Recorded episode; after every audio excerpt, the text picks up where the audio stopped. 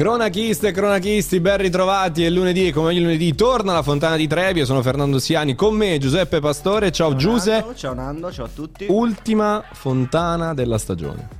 2022-2023 siamo arrivati alla fine di una stagione sinceramente lunghissima, lunghissima è iniziata a Ferragosto sì, 13 con agosto. mondiali con tre finali di coppe purtroppo tutte perse con tutta una serie di punti interrogativi anche sul mercato estivo sì, insomma, sì. di cui parleremo eh, e insomma adesso ne parliamo anche con chi ha commentato la finale di Champions League eh, salutiamo Andrea Gonzales Ah, eccolo lì, il, da mi- Praga il Co- miglior colui- coordinatore delle piattaforme streaming in Italia, Andrea Gonzalez. Pensavo colui che ha commentato la finale di Champions, ma non l'ho commentata No, io no, purtroppo. no. Ha Eh, no. commentata un signore oramai, oramai là con gli anni che ho qui No, davanti a me, no, Riccardo no. Trevisani. Ma guarda, ha uno stile oggi, Riccardo Trevisani, eccezionale. Lo posso lanciare, eccolo qua. Eh, ormai l'hai fatto. Ormai l'ho fatto, eccolo qua. Ricky. Ricky. ciao Ricky Non ti sentiamo. Ah, occhio. Però questo è un classico questo è un classico. Ma del- questa è la firma del miglior coordinatore del- delle Secondo me. Ricky, Ricky deve... No, no, non è colpa mia. La Ricky- griff del miglior coordinatore, eccola lì. Ricky deve attivare il suo microfono perché qua abbiamo Ok. tutto iperattivo. Eh, i- vabbè. Ah, ok. Sempre così. sì. Vai Ricky, proviamo ora. Attivo, ma no, Eccolo, Eccolo qua.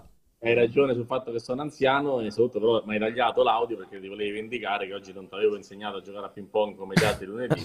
quindi hai tolto- diciamo, Dai.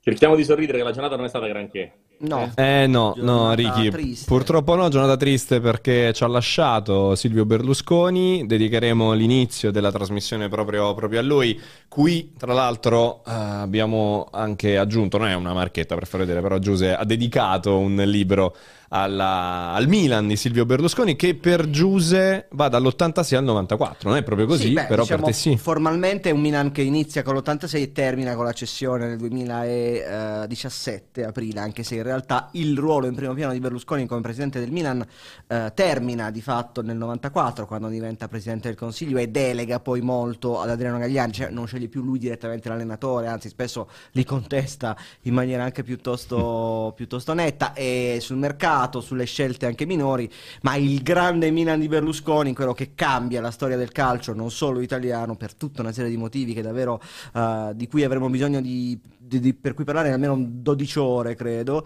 eh, è quello dall'86 al 94, quello che si conclude con la vittoria della Champions di Atene, la terza del Milan eh, di- delle 5 di Berlusconi e che passa attraverso una serie di intuizioni incredibili da Arrigo Sacchi a Fabio Capello, giusto per dirne un paio così, a, a cambiare le regole del calciomercato, del calcio in televisione, le regole stesse del calcio, perché c'è un, Milan- c'è un calcio prima e dopo il Milan di Sacchi che costringe a cambiare le regole fuori gioco, come battere il banco a Las Vegas, Mhm. tu sei costretto, riesci a far cambiare le regole di un gioco, perché applichi il fuorigioco in maniera talmente innovativa ed estrema che le partite di fatto sono condizionate da applica- questa applicazione, quindi devi cambiare la regola, come era capitato negli anni 20 quando è stata tolta o modificato il fuorigioco. È un discorso ampio, magari ne parliamo. Tutto questo è frutto di una visione del calcio, sinceramente, comunque la pensiate, eh, rivoluzionaria, perché Berlusconi parla di Superlega nell'89, Mm. eh, disegna esattamente la riforma della Champions League con, quattro, con 8 gironi da 4 come adesso nell'89 parlando con il presidente dell'UEFA che non vedeva di buon occhio infatti questi propositi di, di rivoluzione. Eh, si parla di goal line technology a fine anni 80 quando Galliani vedendo un, un tiro di Ancelotti in un derby con la palla che rimbalza sulla linea ed esce dice ci vorrebbe un chip nel pallone per capire se questa, se quest- se- per, per dare più certezza eccetera eccetera. E quindi ci sono delle intuizioni folgoranti ci sono anche delle celebri sbandate anche sbagliate per l'argentino Borghi e Sacchi che voleva Rijkaard per giocatori che poi non hanno inciso più di tanto per acquisti fatti tanto per. Il Milan ha avuto sei stranieri tutti fortissimi quando se ne potevano schierare al massimo tre in distinta. Quindi questo voleva dire mandare regolarmente in tribuna Bobano, Savicevic giusto per capire anche un po' lo spreco e si può anche essere in disaccordo con questa visione del calcio gigantista che poi ha portato alla rovina tanti altri presidenti che non hanno avuto i mezzi per, per reggere questi, questi- queste ambizioni. Lui però è stato sicuramente il migliore sotto tanti punti di vista e oggi una delle primissime squadre al mondo a, eh, porre- a porgere le condoglianze è stato il Real Madrid che ha sempre riconosciuto anche in Florentino Perez, in Berlusconi, uno all'altezza del Real Madrid Mm. e se conosci un po' il Real Madrid Madrid non sono in molti quelli che loro ritengono la loro altezza. Ah, la loro altezza, è vero. Eh, Ricky, tu sei anche un giornalista di Mediaset, eh, quindi insomma oggi l'azienda fondata proprio da Silvio Berlusconi che ha rivoluzionato il modo di fare eh, media, spettacolo, sport in Italia perde di fatti il, il suo fondatore.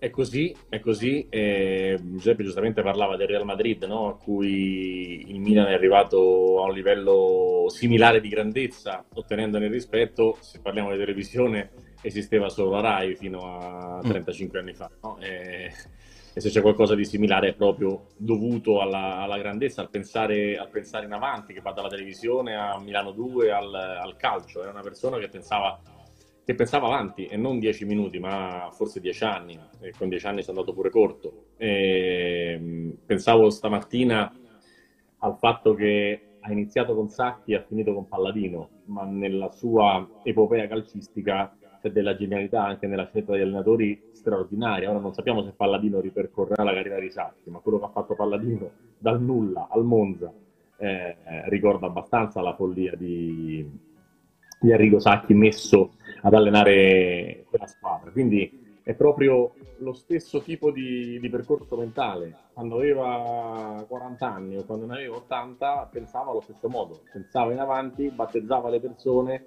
eh, Capello faceva il manager, eh, non l'allenatore, è diventato un allenatore.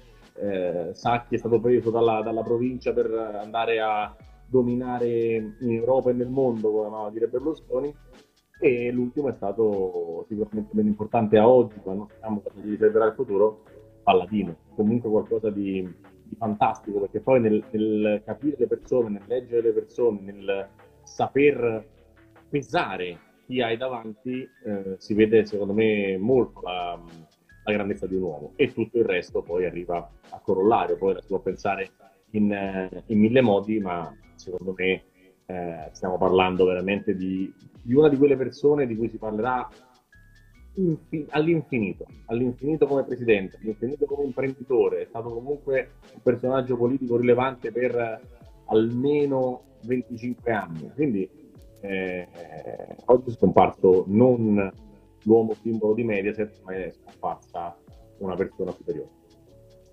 Assolutamente, poi anche la scelta dei grandi campioni, Giuse ed un Milan recuperato quando non aveva praticamente eh, nulla, era un Milan preso sull'oro del fallimento. E poi oggi leggevo un'intervista che è stata fatta a Billy Costa Curta, eh, ogni novembre praticamente Berlusconi si presentava con questo foglio con i 20 candidati al pallone d'oro e nei primi 7-8 c'era quasi sempre un giocatore del Milan. E, e questo poi eh, lo portava a dire al, al suo gruppo eh, chi manca, chi devo aggiungere per, per, migliorare ancora di più. Sì, era un po' il Galacticos vent'anni prima mm. di Galacticos, anche in questo il Real Madrid riconosce una primogenitura dell'idea di comprarli tutti che oggi è anche un po' odiosa perché poi il PSG per esempio non si rende simpatico nella sua eh, spesa, però era un, un, modello che sicuramente aveva un fascino. C'è una cosa di Berlusconi che è legata anche al calcio che mi ha sempre colpito, cioè lui ha cambiato tante volte il significato delle cose che lo riguardavano. C'è una politica prima e dopo Berlusconi, c'è una televisione, c'è un calcio per stare sui massimi sistemi. C'è una cosa che mi ha sempre colpito, la famosa scena degli elicotteri, no? Mm-hmm. Sì. Luglio 86, Milan è prima, la prima estate del Milan di Berlusconi, allenatore ancora l'Idolm, compra cinque giocatori importanti, tutti italiani, uno è dirompente Donadoni perché spezza il legame Juventus-Atalanta. Mm. Ora, a me ha sempre colpito una cosa, quella scena di Apocalypse Now è una scena fortemente satirica verso l'America il mondo, la guerra, è un pazzo, un mm. colonnello completamente pazzo che bombarda un villaggio di Viet Cong con il napalm e nell'esaltazione de- a- fa sparare a-, a palla la musica di Wagner su dagli elicotteri. Quindi è una scena folle, una scena potente nel senso negativo, cioè stai mettendo in mostra l'orrore, la follia. Lui prende questa scena che oggi è universalmente un significato quasi di potenza, sì, di certo. spettacolo, certo. e cambia completamente il senso perché gli piace ciò che sembra, la mhm. forma. Non soffermatevi sulla sostanza, badate alla forma, alla potenza di queste immagini. Tre elicotteri che arrivano e portano dei calciatori, non, mm. non la guerra, appunto con l'accompagnamento di questa musica che fino ad allora è stata associata a una scena di guerra, di morte e da quel momento, se voi fate oggi un'indagine, quella musica è associata a un'idea di grandezza, di Mm. Sì, certo. ostentazione, di bellezza quasi Mm. quasi. Cosa che non era assolutamente nel senso originale. Questo grazie a Berlusconi che intuisce in quella scena che arrivava anche a risollevare il morale di un Milan a pezzi che a rischio fallimento, quindi aveva bisogno di esaltarsi. E rischia anche la figuraccia, cioè lo, ci mette la faccia, dice io rischio questa baracconata, io la faccio, ma se va male eh, faccio una figuraccia che Certo. non la ricorda- non la dimenticate più. Gli va bene ovviamente, ma il coraggio e anche un po' la follia di Berlusconi sta nel prendere cose e cambiare completamente la prospettiva in cui le si guarda. E questo vale per appunto tutti gli ambiti in cui si è misurato. Mm. Si- non si dovrebbe parlare di politica in questo spazio, ma è ovvio parlare di politica perché il calcio è politica. Berlusconi chiama un partito Forza Italia eh, durante i mondiali nel- nell'estate Sì, del nel 94. 94. Quindi è un qualcosa di scientificamente calcolato ed è una, una serie di terremoti che lui ha innescato nel costume, nella società, nel modo di vedere la vita. Che, ripeto, comunque la si pensi, perché è ovvio che oggi è uno dei personaggi più divisivi della Mm. storia d'Italia, è uno che ha sempre spinto il pedale dell'acceleratore in fondo senza mai avere eh, è stato un, un ottimista allucinante anche troppo è stato spesso frenato i suoi collaboratori dicevano non entrare in politica non comprare la scuola di calcio non fare questo lui è sempre andato dritto ed è qualcosa di sinceramente anche sconcertante per come Mm. si è ripetuto nell'arco di 30-40 poi andiamo indietro Milano 2 eh, Mondadori Mm. eccetera ed è un qualcosa che lui ha, un'impronta che lui ha sempre lasciato in ogni sua attività e chiaramente come si fa con i grandi della musica, dello sport e del cinema, non, non lascia veri, cioè ha tanti figli e nipoti naturalmente. Sì, eredi con quel carisma impossibile. Spirituali P- impossibili. provando a tornare un attimo sul piano sportivo, Riccardo Revisani, la miglior partita del Milan di Berlusconi che hai commentato? Eh, se parliamo di 94 non ho fatto in tempo, se parliamo di 2017 forse quella in cui mi sono divertito di più è stato il famoso Milano Udinese 4-4 di cui ogni tanto parliamo con, eh, Mm. con Giuseppe. Eh, se devo dire quello che invece ho visto, eh, è vero che Barça-Milan 0-4 rimane iconica per, per mille motivi, ma è il Milan-Real Madrid secondo me la partita. La partita è Milan-Real Madrid. Milan-Real Madrid, ragazzi, è una cosa, è una cosa irraccontabile. Eh, io ero piccolo, avevo dieci anni, ma me la ricordo come se fosse adesso. È stata, è stata una, come posso dire, un'esibizione di una squadra che cercava di diventare grande ai danni di una squadra che grande lo è sempre stata storicamente e in maniera anche sfacciata, non so come dire. Real Madrid è sempre stata la squadra iconica, quelli tutti bianchi, quelli più forti, quelli che hanno vinto più titoli, no? Eh, fu un cappotto incredibile e quella secondo me resta la partita più iconica del Milan di Berlusconi e lì siamo proprio nel Milan di Berlusconi che non è neanche andato in politica, no? come giustamente faceva la distinzione eh, Giuseppe prima, quindi quella per me è la partita. Per te? Sì, sì, sì. Milan Real. Real 5-0 e pensate gli anni nei Max degli 8 Certo. gli anni d'oro del grande Real. Uno crede che si riferisca a Real di Di Mm. Stefano, Puskas. In realtà, essendo Max Pezzali nato nel 50-60, cioè, ha avuto- è stato adolescente negli anni Negli anni 80, 90, no? sì, 80-90. E quindi il grande Real a cui si riferisce l'interista Max Sì, è Pezzali quello di Hugo è quello Sanchez. che eliminava tutte le volte l'Inter in Sì, Coppa sì, UEFA, certo. quattro volte in sei stagioni. Quindi quando il Real Madrid nell'89 incontra il Milan, viene da una serie di sei o sette eliminazioni consecutive squadre italiane, la Juve, il Napoli. eh. L'anno prima il Napoli è stato eliminato un Bernabeu vuoto Mm. perché era squalificato, ma perde comunque 2-0. C'era una superiorità morale del Real Madrid sul calcio italiano che era, sembrava imbattibile. All'andata il Milan fa 1-1 al Bernabeu e i presenti, ma ci sono anche le immagini, sembra come se un- ci sia un grande telecomando il cui volume viene abbassato perché la bolgia del Bernabeu si attenua nei primi 10 minuti quando scopre che il Real Madrid non riesce a superare il centrocampo perché questi ti vengono a pressare in- a casa tua come mai una squadra italiana si è sognata di fare in un Bernabeu pieno. Finisce 1-1 anche perché l'arbitro è molto casalingo.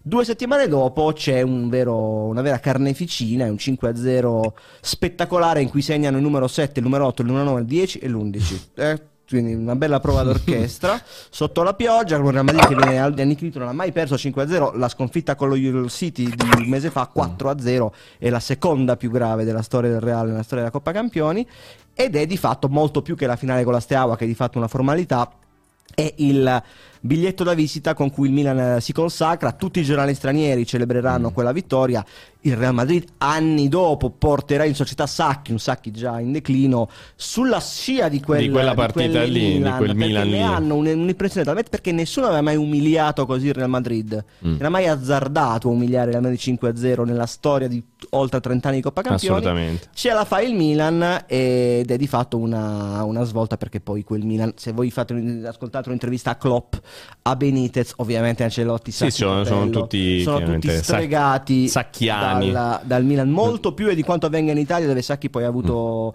Mm. eh, avversari, detrattori, all'estero è stato un, un ciclone che ha, che ha spazzato via tanto calcio, anche se non è stato il, diciamo, il primo, c'era l'Olanda naturalmente, c'erano tutte tracce pa- passate, però quel Milan è stato davvero, anche grazie a Berlusconi che ha Mm. dato visibilità anche con lo spettacolo internazionale, le stelle, i soldi, i campioni, gli olandesi. Ha dato un lustro internazionale Quindi- nell'epoca in cui la televisione iniziava a comandare tutti guardavano. Se tu dovessi scegliere un momento, sceglieresti l'arrivo in elicottero, quindi Eh, un il momento solo. Poi chiedo anche a momento- Ricky, eh, un il momento del Milan di momento- Berlusconi. Il momento è, è- è- è l'incredibile, la, la nebbia di Belgrado, perché Ok.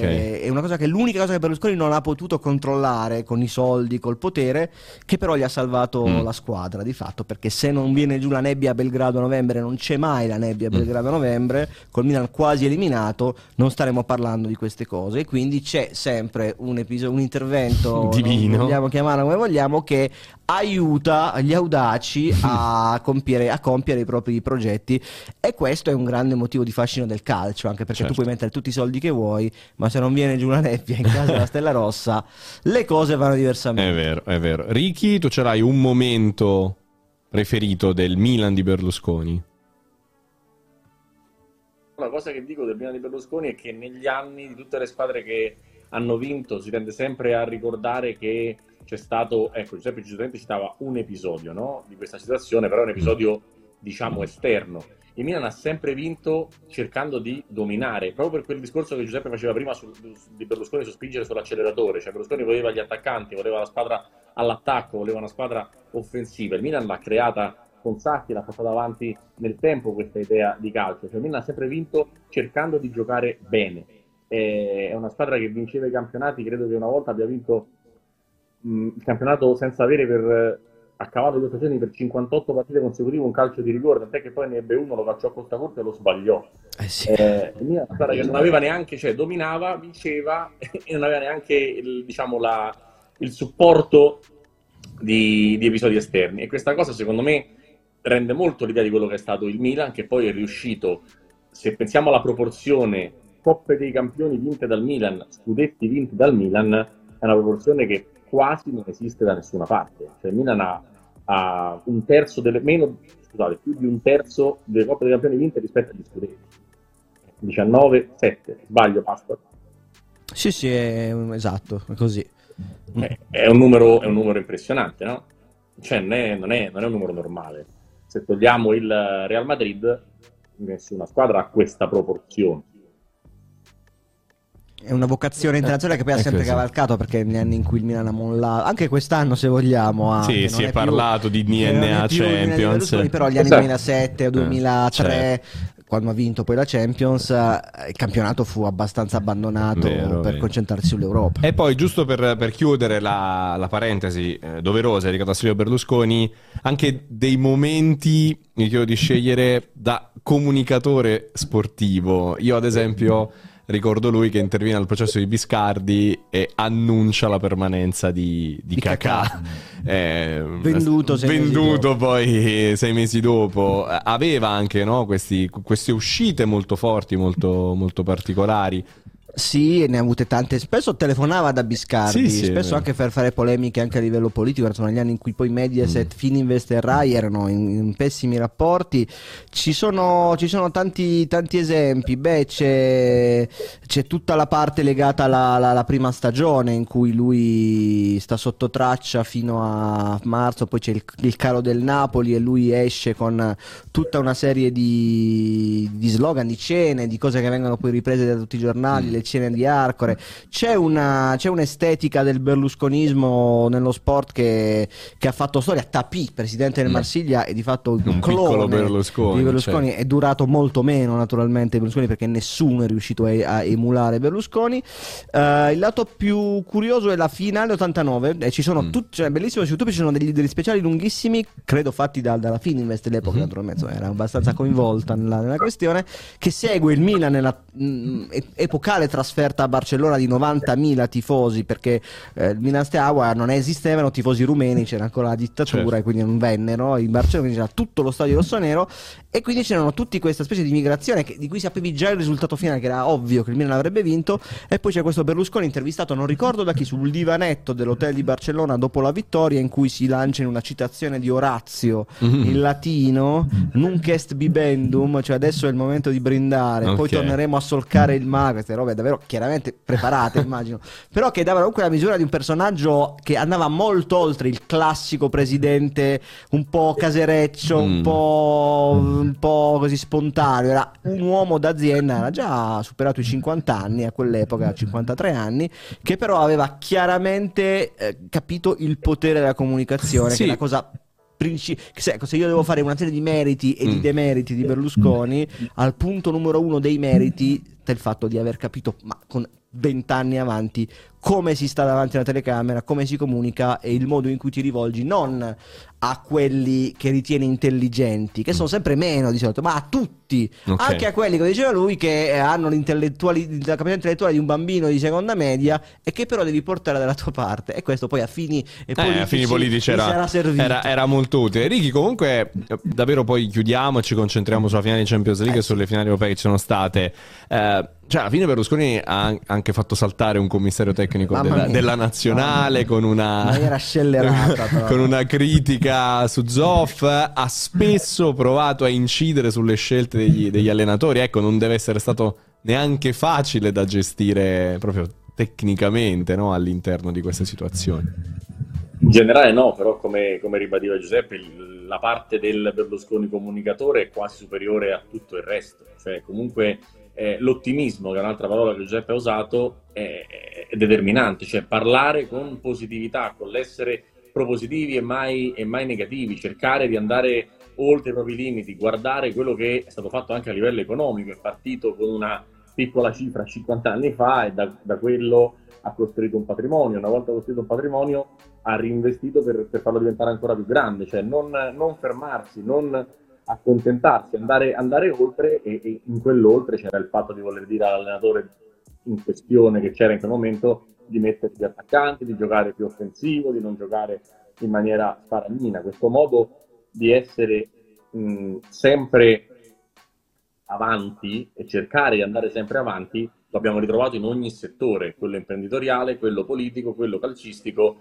eh, e quello comunicativo evidentemente. E credo che non, non ci siano, non siano dubbi sul fatto che negli anni di Berlusconi al Milan, il Milan sia la squadra che ha sempre comunque comunicato meglio e credo che poi a livello proprio di eh, messaggio, quello che è rimasto di quel Milan sia qualcosa di bello. Poi i problemi ci sono stati ehm, all'interno delle annate. Il Milan non ha vinto solo tutti gli anni tutti gli anni la Coppa dei Campioni, però era sempre un'immagine positiva e, e propositiva. Sulla comunicazione è proprio completamente fuori, fuori scala, proprio, è, più fuori scala sulla comunicazione che su qualsiasi eh, altra cosa. E, la parte sull'ottimismo secondo me è decisiva guardare, parlare e cercare di portare messaggi anche che possano aiutare, non piangersi addosso, lamentarsi e dire colpa di quello e colpa di quell'altro. È proprio un modo di fare che secondo me andrebbe preso da quel punto di vista soprattutto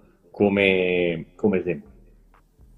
Era giustissimo aprire l'ultima puntata della Fontana di Trevi dedicandola a Silvio Berlusconi. Andre? No, volevo soltanto aggiungere dire una piccolissima Sì, cosa. Abbiamo certo. fatto secondo me benissimo a ricordare Silvio Berlusconi perché è stata una figura appunto che, nel- che ha fatto la storia de- di, di questo paese anche a livello sportivo. Obiettivamente volevo soltanto aggiungere una piccola cosa perché oggi oltre a Berlusconi ci ha lasciato anche Francesco Nuti. Ah, è secondo vero, me era vero. giusto comunque citarlo, ricordarlo, un grande attore e regista e tutto ed era, ed era giusto Un dopo, grande, dopo tanti anni sfortunato, ho visto che abbiamo fatto questo, questo ricordo mi sembrava giusto adesso torniamo a parlare di cose No, fatto- più, più terrene soprattutto perché a parte le battute di inizio, di inizio trasmissione abbiamo con noi la voce che ha raccontato a tutta Italia la partita che tutta Italia ha guardato l'ha fatto magistralmente quindi io voglio sapere un sacco di cose Ricky. Preparati perché ti facciamo Mm. mezz'ora di domande su quello che hai vissuto perché è bellissimo Assolutamente, assolutamente sì.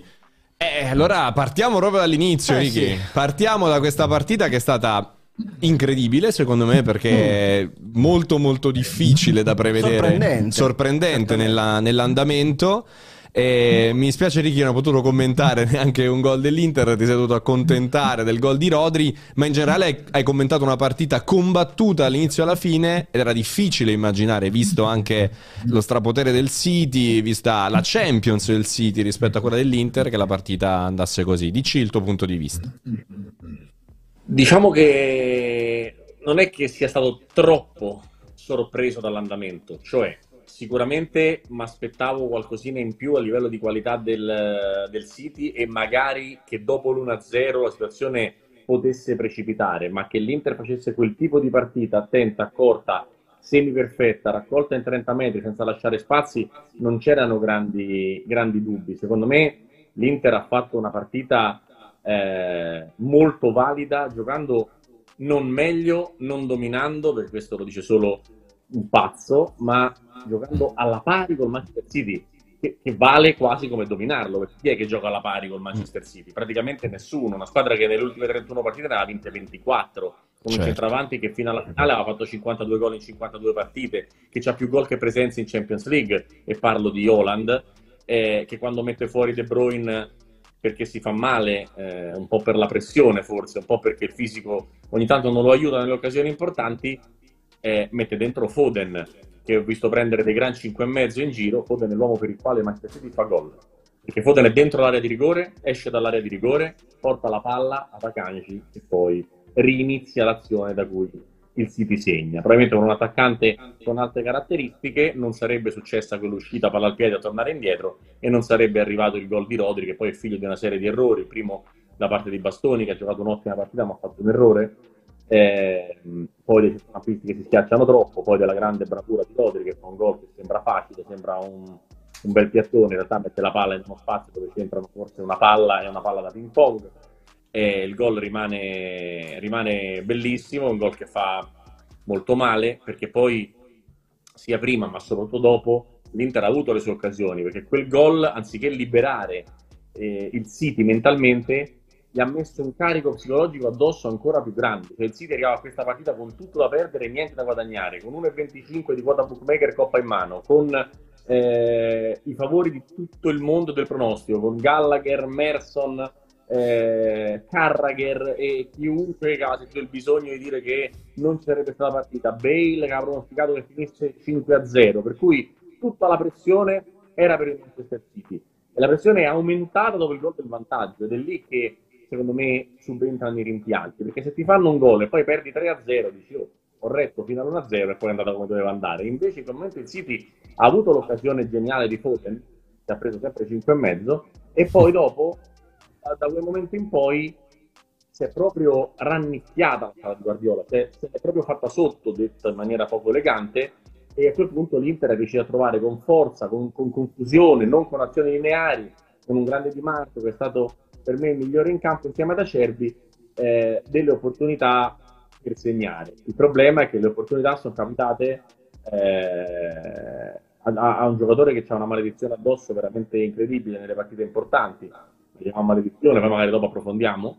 Eh, però ecco, la, la, la, la, la rabbia che ti fa è che ti sei reso conto quando ha fischiato Marcini alla fine del match che probabilmente in questa partita, con tutta la pressione che il City aveva, con il braccino che gli è venuto, forse l'Inter avrebbe addirittura potuto fare di più di quello che ha fatto, che sembra un paradosso, ma probabilmente non lo è. Un po' più di cattiveria, un po' più di convinzione avrebbero tolto certezze al City, che già le aveva perse tante in un primo tempo, in cui a parte l'occasione di Bernardo Silva e quella di Holland, non aveva mai tirato in porta. Il City non tira in porta due volte a tempo, ragazzi. Il City tira in porta sette, otto volte a tempo. E quindi non riconosceva la partita, aveva la pressione addosso, vedeva un avversario carico e si è ritrovata a soffrire tantissimo. Ed è veramente un peccato che l'Inter non l'abbia portata almeno ai supplementari poi magari avrebbe fatto ancora più male perché la perdi ai rigori o la perdi ai supplementari e, e sei ancora più incazzato, tra virgolette. Però dal punto di vista del, delle opportunità, 1-1 era il risultato più giusto di quella partita. Sì, probabilmente il pari sarebbe stato sicuramente il risultato più giusto in virtù anche della, eh, degli aspetti goals, cioè de, della uh, qualità delle occasioni che ha sprecato l'Inter, al di là della quantità, però la qualità davvero mh, difficilmente ti capita in una finale di Champions League delle occasioni così grandi, in generale ti capitano le occasioni così grandi contro il, il Manchester City, Giuse che probabilmente ha dimostrato come mai non l'aveva mai vinta questa coppa, una squadra così forte che psicologicamente ha avuto ad un certo punto la paura di vincere forse. A me ha colpito una cosa che credo non, non abbia precedenti precedenti, cioè Guardiola fa un cambio per scelta tecnica in una finale di Champions, l'altro è l'infortunio di De. Sì. Di solito cosa si fa? Cioè, non, non, sto, non voglio insegnare il mestiere a Guardiola per carità. Mm. Cioè, non prova nemmeno a spezzare il finale con un cambio e perdita di tempo. Mi mm. mette Walker per uh, Stones, sì. ma manca ancora un quarto d'ora. Giusto. Poi ancora tre cambi, per carità, un solo slot. Mm. Ma uh, puoi mettere Marez, puoi mettere Julian Alvarez, puoi mettere chi, Laporte, puoi mettere sì, chi vuoi.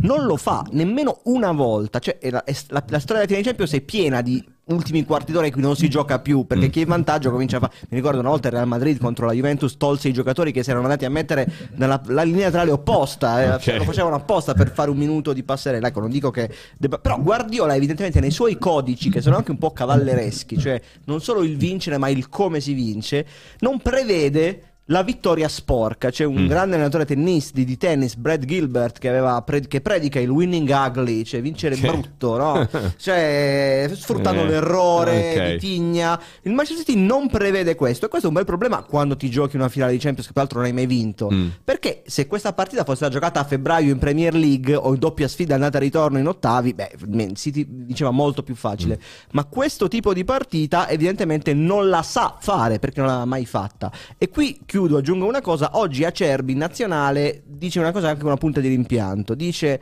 Non avevamo la consapevolezza di poterla davvero vincere. E lui si rivolge ai giocatori offensivi mm. perché la difesa è stata perfetta. Se chi, c'è qualcuno che ha reso meno, sono quelli che hanno non sì. solo sbagliato i gol, mm. ma se tu ci fai caso, anche nel primo tempo e, e anche fino al gol di Rodri, ci sono tanti, tante situazioni di 3 contro 3 che l'Inter in cui sbaglia sì, il passaggio, vero, sbaglia il vero, movimento, è vero, è vero. Forse... non finiscono negli highlights, ma sì, sono sì, tante sì, come... che normalmente l'Inter fa meglio. Come, come percezione generale, forse fa riferimento a questo, Cerbi, l'Inter sembrava aver già vinto la sua Champions League semplicemente andando in finale, no? Però quello Poi, step mentale eh, no, eh, farlo, questo è vero, questo il... è vero. Poi la partita ti ha portato, credo, a credere di potercela fare. Perché la stai facendo bene. Perché la stai facendo bene, sì, ti è mancato, ti è mancato chiaramente un guizzo. La mia idea di Inter Manchester City che l'Inter perde la stessa partita che ha perso in campionato contro tutte. Cioè le 12 sconfitte che ha fatto l'Inter sono tutte uguali alla sconfitta che fa contro il City, dove ha tante occasioni, ha 3-4 occasioni da gol Però forti. in questo caso era sfavorita lì. Sì, sì, è vero, è vero, bravo. Questo è, esatto, questo è un aspetto. Cioè, nei, tra tutte le partite di campionato che ha perso, non era mai sfavorita praticamente. Ha perso tutte le partite di partita favorita, però sono tutte situazioni in cui non ha creato, cioè non ha concretizzato le occasioni da gol enormi, mi viene in mente Inter Fiorentina, ma ti, ti, potrei citare tutte le partite che ha perso l'Inter, e poi prende gol in una delle poche occasioni che concede, una, due, poi al City, cavolo, almeno uno o due occasioni da gol le devi concedere, secondo me puoi anche mettere in conto che un gol te lo faranno.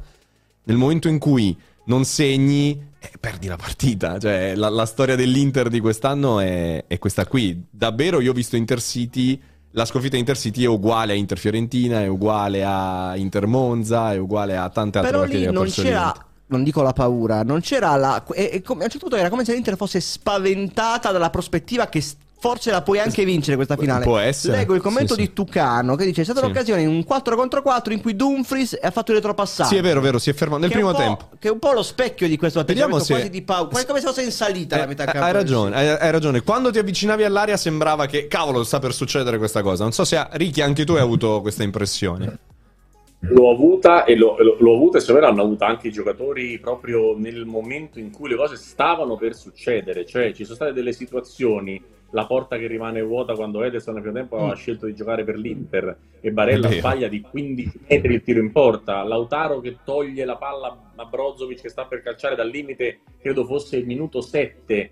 Eh, Mm. Lo stesso Lautaro, come Cialanoglu, che sono mancati nella rifinitura e nel, e nel supporto eh, Cialanoglu nel, diciamo, nell'ultimo passaggio e, e Lautaro in alcune situazioni proprio che per lui normalmente sono eh, agevoli. La palla che non dà a Brozovic secondo me è molto grave, non a Lukaku dove non c'era Mm. linea di passaggio, ma a Brozovic si poteva dare quel pallone e comunque era il primo pensiero da avere. E però Luka- Lautaro sta cosa l'ha fatta anche con Lukaku in una situazione di campionato eh, qualche settimana fa.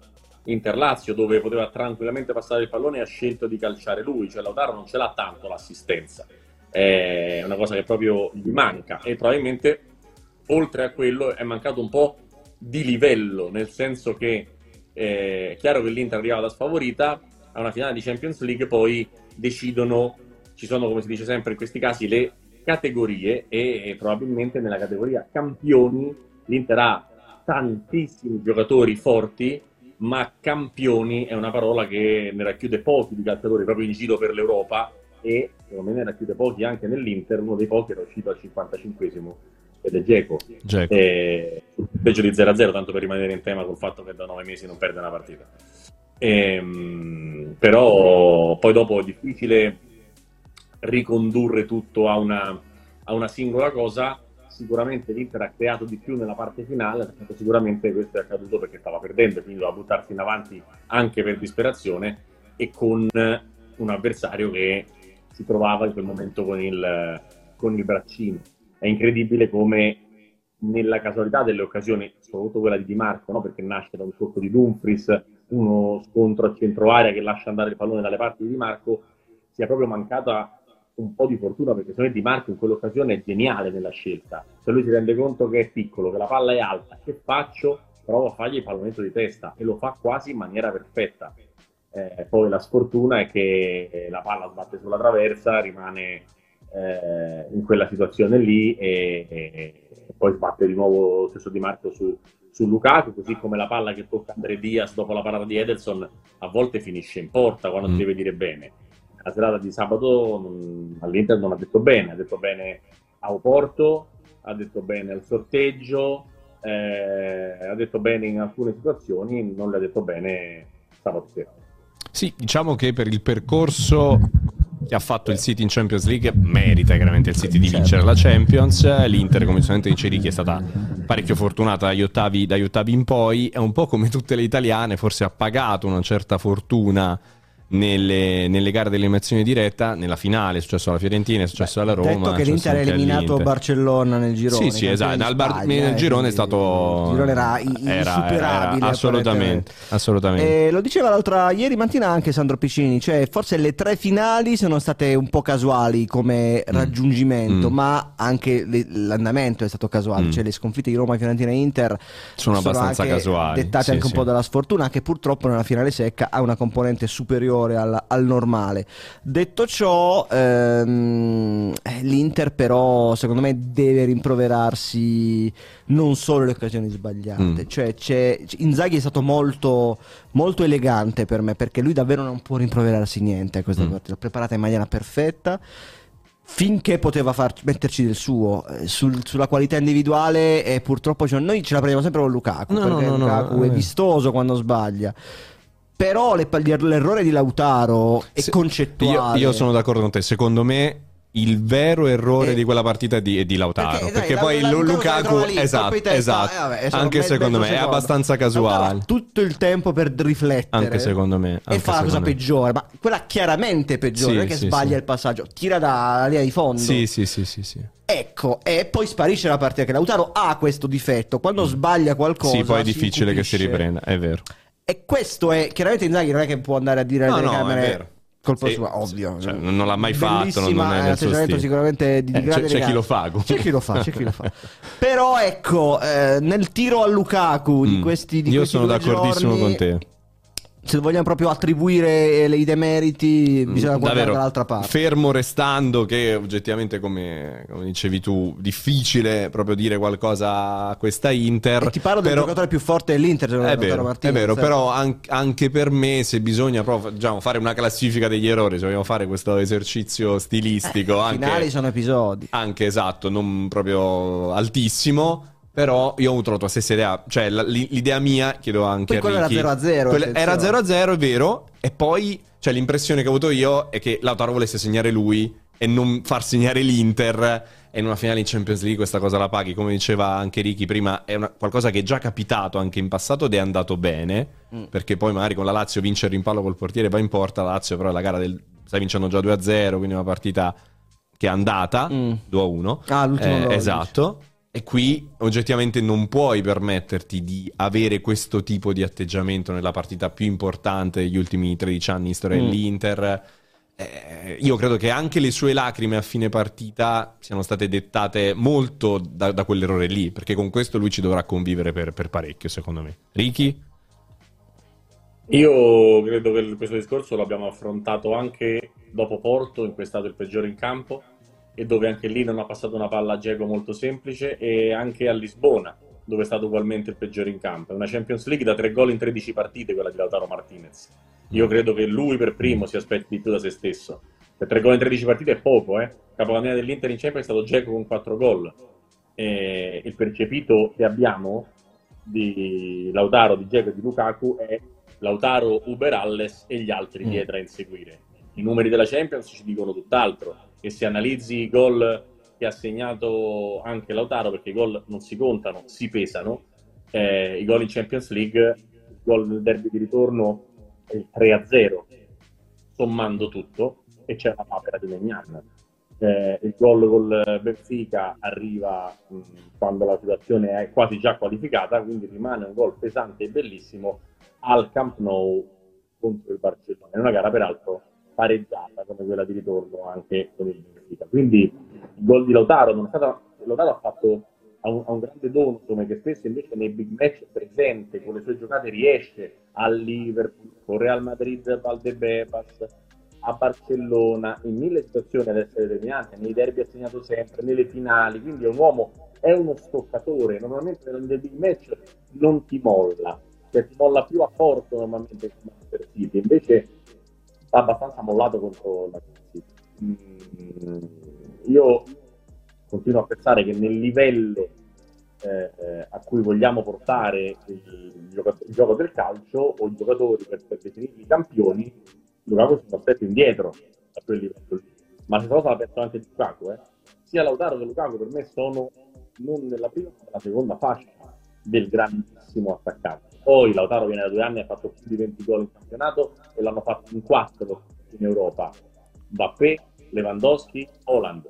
Quindi non è che parliamo di uno che non sia valido a vista realizzativo. Però ripeto, i gol vanno pesati e 3 in 13 partite di Champions, di cui due abbastanza superflui, così come quelli in campionato, ragazzi, eh? perché poi a Internapoli, quando tutto il mondo aspetta la partita per entrare in corsa, segna Geco. A Inter Milan sullo 0-0 uguale. Eh, ci sono secondo me dei, degli step che Lautaro deve fare, può fare, ma il primo step è mentale. E quella palla lui proprio non deve pensare di calciarla in porta, la deve passare o a Lukaku, ma non c'è spazio, o a Brozovic, che sarebbe un assist da fuori classe, perché comunque è una palla d'esterno, quasi si puoi fare un look, è una palla molto difficile da, da far arrivare perché stanno tornando in tre del City, però è una palla che devi dare. Perché il tuo primo pensiero è tirare, come è stato in e come sempre. Cioè Lukaku è un realizzatore, non è uno che gioca calcio per i compagni, non fa giocare meglio la squadra come altri giocatori. E se poi ti va bene, lui si inventa il gol della vita, bravissimo. Quando poi non lo segni, eh, essere poi quello forte del gruppo c'ha oneri e onori, l'ingaggio alto, c'ha le cronache, gli onori, ma appunto. No, sicuramente c'è, c'è anche questo, questo aspetto da, da, da considerare. Eh, la domanda che vi faccio adesso però sull'Inter. L'Inter è una squadra di tanti over 30, um, giocavano due under 25 Sì. mi sembra, quindi in generale ehm, io leggevo anche nelle, nelle dichiarazioni post partita, sentivo nelle dichiarazioni post partita che questo potrebbe essere un punto di partenza per, per l'Inter, lo era stata la finale d'Europa League per esempio persa, Mm. da lì poi l'Inter effettivamente ha cominciato a costruire un ciclo vincente, ma l'Inter secondo voi adesso può effettivamente ripartire da qui? Può essere un punto di partenza? Oppure è, è complicato, cioè è una sorta di, di- di canto del cigno letteralmente, perché forse va via anche Geco ehm, di, di- di- questo gruppo. Beh, l'Inter deve rifare l'attacco innanzitutto perché forse va via Geco, forse va via Lukaku e devi comprare almeno due attaccanti. Immagino che insomma la disponibilità non sia infinita e quindi Marotta sarà già cercando formule particolari. E poi c'è secondo me il grande tema che dura da anni, cioè una proprietà che comunque non, non sembra solida né nelle, nelle capacità di investimento né nei bilanci che pure miglioreranno quest'anno con eh, la strada in Champions, però rimane negativo, rimane in rosso e si parla da tanto tempo di cessioni, nuovi investitori, quindi questo vedremo. Questo è il, Mm. il primo passo per parlare no, di punto di partenza, punto d'arrivo, perché ehm, a volte la- le finali Champions sono state punto d'arrivo e non è una perse, non è, non è una grande idea. Sicuramente l'Inter sicuramente così parte favorita per lo scudetto l'anno prossimo, perché è un campionato in cui il Napoli magari si rimette un attimo a posto, né il Milan né la Juve sembrano in forma smagliante, l'Inter per quello che ha mostrato anche negli ultimi tre mesi in cui ha fatto quasi tutte vittorie, beh parte come partiva già quest'anno favorita, e quindi il campionato quest'anno l'Inter ha fatto proprio male. Eh, poi la Champions è anche una questione di- di fortuna. L'Inter va in seconda fascia, vediamo chi trova di prima. Se arriva seconda, un ottavo difficile. Se vince il girone, ne uno fa. cioè, sono cose anche il sorteggio ha il suo peso. Mm. Ha il eh. suo peso, l'abbiamo Sulla visto. Champions non si può mai, secondo me, programmare o sei il Real Madrid, il Manchester City che dici siamo talmente forti che comunque noi nelle prime otto ci arriviamo sempre Mm. e lì poi ci proviamo. Se sei un gradino sotto, vedi Inter, Milan, Napoli stesso, devi anche un po' andare a come dire, il vento a favore. Sicuramente hanno 7 over 30 su 15 giocatori di movimento, i quali sono giocatori anche un po' a fine carriera, D'Ambrosio, Mm. Geco, lo stesso Mkhitaryan. E necessitano una riflessione forte. L'Inter ha dei giovani che hanno giocato poco. E Bellanova, Bellanova che però entra in finale di Sì, Champions, eh, eh, questo è un aspetto. Curiosamente, secondo cambio. Sì. Aslani che ancora una volta non sa. eh, Eh, quindi sì, insomma, l'Inter deve un attimo vedere bene, al di là del, del traguardo che può anche un po' offuscare. Mm. Se abbiamo fatto finale di Champions siamo a posto. Mm, Non proprio. Ah, eh, esatto, è proprio questa la, la domanda che ti Poi faccio. ci vuole la prima punta importante. Mm. Perché... L- Lukaku no, basta? Beh, Lukaku da quello che leggo è comunque difficile da trattenere economicamente. Mm, Anche No? se oggi sembrava più, più vicino. Eh, Chiedo anche a Ricky. Certo, soluzione Lukaku buttalo via, però ecco, io ne faccio proprio una questione di, di trattativa col Chelsea, Mm. che non, secondo me non è semplice, però Vediamo, il Chelsea comunque ha 6.000 attaccanti, quindi chissà se No, ne, ne lascia andare via uno. prime punte ne ha poche. Vediamo, vediamo, vediamo anche Ricky che cosa ne pensa di, di- di questa Inter, se effettivamente Ricky si può ripartire da qui, se può essere un punto di partenza e ti chiedo anche a questo punto la domanda prima punta, Lukaku lo teniamo sì o no? Beh, dipende a quali condizioni.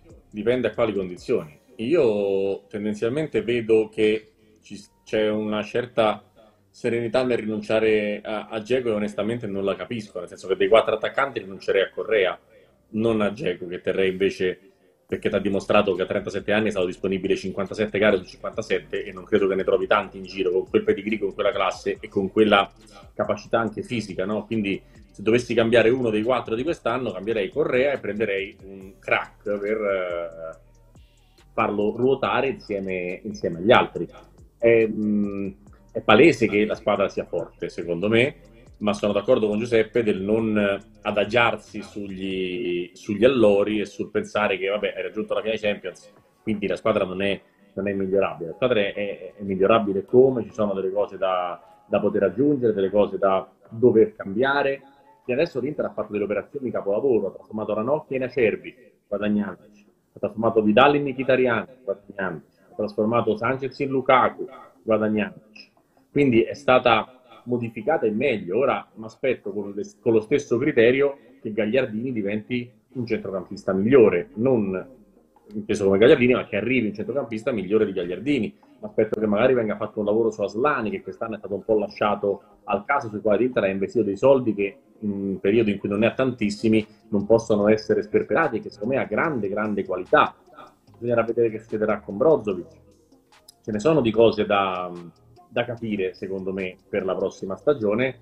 Di sicuro, dal mio punto di vista, un attaccante va preso. Eh, però ecco, rinunciare a quelli che ti hanno portato fino a qua, ci penserei, eh, ci penserei a lungo, ci penserei a lungo. Io, se ci fosse Lukaku, Lautaro, Geco e un attaccante giovane, forte, che possa crescere, visto che comunque Geco all'età che ha, Lukaku pure a 30 anni, eh, è un'operazione che farei, che punterei su un attaccante eh, giovane dei 23, 24, 22 anni che possa inserirsi, capire la strada dove, dove è capitato e, e, piano piano poi andare a sopperire le mancanze di quelli che hanno anagraficamente delle mancanze e quindi eh, prenderne, prenderne, il posto. Però parliamo sempre di quel, di quel discorso di prima, cioè quanti giocatori forti hai, quanti campioni hai e quello che poi con questa gente riesci a fare. Per esempio, secondo me, eh, Onana è uno che è più vicino alla categoria campione di quanto non sembri, e non tanto per le parate che a volte magari sembrano casuali o goffe, ma perché dal punto di vista della personalità, del saper stare in campo, dello giocare con i piedi, un portiere eccezionale. Tant'è vero che se avete visto nei giorni a cavallo la partita, il media day e poi dopo la partita, Guardiola parlava solo di Onana, perché la sua mm. pressione a vuoto andava a vuoto per la capacità che aveva Onana, che ha sbagliato un rinvio e un passaggio, ma ha gestito 50 palloni in maniera perfetta. E quindi t- tutte le strategie del City, che normalmente guadagna, recupera palla, eh, sono andate a farsi benedire. E, e l'ultima cosa che volevo dire eh, hai detto bene prima Fernando, cioè la finale del City è stata brutta secondo me, anche per la questione della pressione che aveva addosso, ma la Champions del City è stata eccezionale, eccezionale, ha preso 5 gol in 13 partite e non è che giochi male a calcio o attacchi poco, ha preso 5 gol, vuol dire che dal punto di vista offensivo è straordinaria, ne ha fatti 32, e dal punto di vista difensivo è straordinaria. Eh, il City di Guardiola ricorda per tante cose il Barcellona di Guardiola, non c'ha Messi, non c'ha Xavi, non c'ha Iniesta, però c'ha Rodri che è Busquets, però c'ha un portiere che è affidabile, anche se non è un fenomeno, c'ha i difensori strepitosi e il suo, diciamo, essere riuscito a modificare anche il sistema di gioco e gli uomini ha dato la capacità al City di giocare così bene, di cappottare il Bayern di Monaco, di riuscire a travolgere il Real Madrid. Non è riuscito a farlo contro, contro l'Inter, ma rimane una Champions assolutamente meritata dell'allenatore più forte della storia del calcio dal mio punto di vista e soprattutto che rende ancora di più il merito alla partita che ha fatto l'Inter. Cioè l'Inter ha fatto una partita capace di normalizzare questi mostri qua. Sicuramente esatto. ha messo del suo e la pressione. E quello che penso io è che ora che si sono sbloccati, se non gli viene la pancia piena stile Liverpool 2020, secondo me nei prossimi quattro anni il City ne vince due e non vorrei essere nell'avversario che affrontano nella finale, perché questa volta non finisce 1-0. Mm. Eh sì, anch'io ho avuto quell'impressione lì. Ma pastorale? Pastorale, Gonzales? Sì, direi assolutamente, Pastoraliamo. assolutamente sì. Eccola Dai. qua.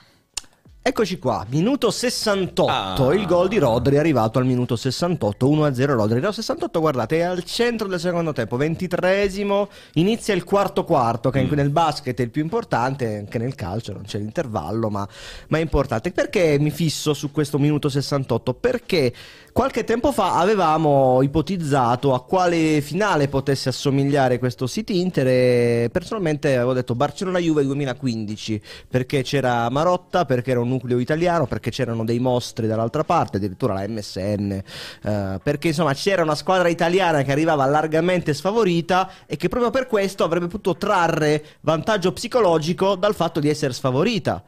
E così più o meno è andata. City è andata così. La particolarità qual è? Che al minuto 68 di Barcellona-Juve il Barcellona sbloccò il pareggio 1-1, gol di Rakitic, pareggio di Tevez, stati 10 di Morata, 10 minuti centrali la ripresa in cui la Juve sembrava poter andare in vantaggio proprio come l'Inter nei 10 minuti 55-65 e al 68 Suarez dopo un'azione di Messi segna il 2-1, 68-68.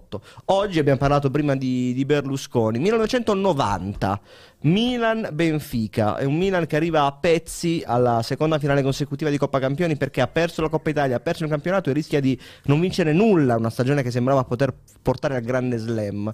Il Benfica, allenato da Sven-Goran Eriksson, incarta la partita al Milan in maniera come raramente si è visto in Europa contro il Milan di, di Sacchi. Al 68esimo Van Basten, Rijkaard, i campioni, confezionano un'azione in linea di una facilità esemplare imbucata. Van Basten viene indietro, si attira, ma Rijkaard attacca lo spazio, un gol da manuale, appunto, centrocampista centrale come Rodri.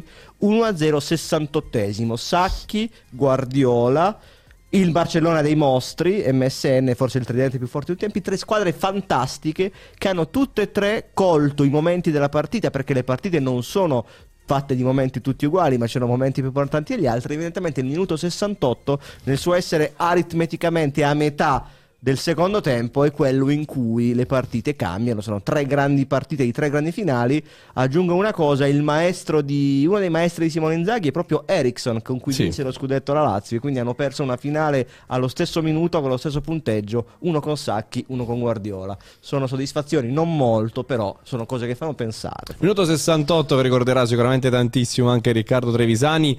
Eh, il gol di Rodri, Righi, per me tra l'altro è molto bello perché eh, ti, ti viene da tirare un missile sostanzialmente quasi ad occhi chiusi e invece lui riesce anche a piazzarla e a, trovare, e a far passare la palla tra Darmian Cialanoglu e quello spazietto che c'è tra il palo e la rete. Cioè davvero, secondo me ha fatto un gol bellissimo. Non so quanto voluto, però ha fatto un gol bellissimo. Secondo me molto voluto, aggiungo a quello che ha detto Giuseppe che di fatto il Milan di Sacchi eh, può essere paragonato al City di Guardiola, no? E il Benfica di Ericsson può essere paragonato all'Inter di Inzaghi, quindi tutto Eh, sommato non solo è lo stesso tipo di punteggio, ma è la stessa situazione, cioè la squadra più forte e favorita che la vince a quel maledetto minuto eh, 68, in questo caso Benedetto nel, nel 90. Dico questo sul gol di Rodri, che tra l'altro eh, diciamo è un uomo che non ti aspetti, no? È un uomo che in gioco non, non- non segna, invece l'aveva già fatto in Coppa di Lega del 2020, l'aveva fatto in qualche altra partita di campionato tirando alcuni scaldabagni all'incrocio dei pali, perché uno che comunque gol alla fine lo sa fare, anche se non è il suo principale compito. E mh, dico che sono contento di averlo visto perché dalla tribuna era veramente lontano. Noi eravamo all'Ataturk e vi assicuro che la tribuna sta al campo a 45-50 metri, quindi immaginate che la metà campo sta a 70 metri. Eh, e siccome non è uno che invade l'area di rigore abitualmente, eh, era già difficile da, da poter vedere. Ma la cosa che dico di, di Rodri è che ha fatto sembrare facile quel gol. Cioè la grandezza, e qui torno al discorso sui campioni e sui non campioni. Secondo me la grandezza di Rodri è che non è uno che prevede di fare gol, ma se c'è bisogno fa gol. Mm. Eh, non so se riesco a spiegarmi, magari... eh, Beh, i campioni fanno così, Ricky. Alexis sì, Sanchez. ma ehm, sto, pensando a Dennis Ro- sto pensando a Dennis Rodman, cioè a uno Mm. che nella vita faceva i rimbalzi, non giocava a pallacanestro. Era più sveglio, più scaltro, con i gomiti più alti e più paraculo.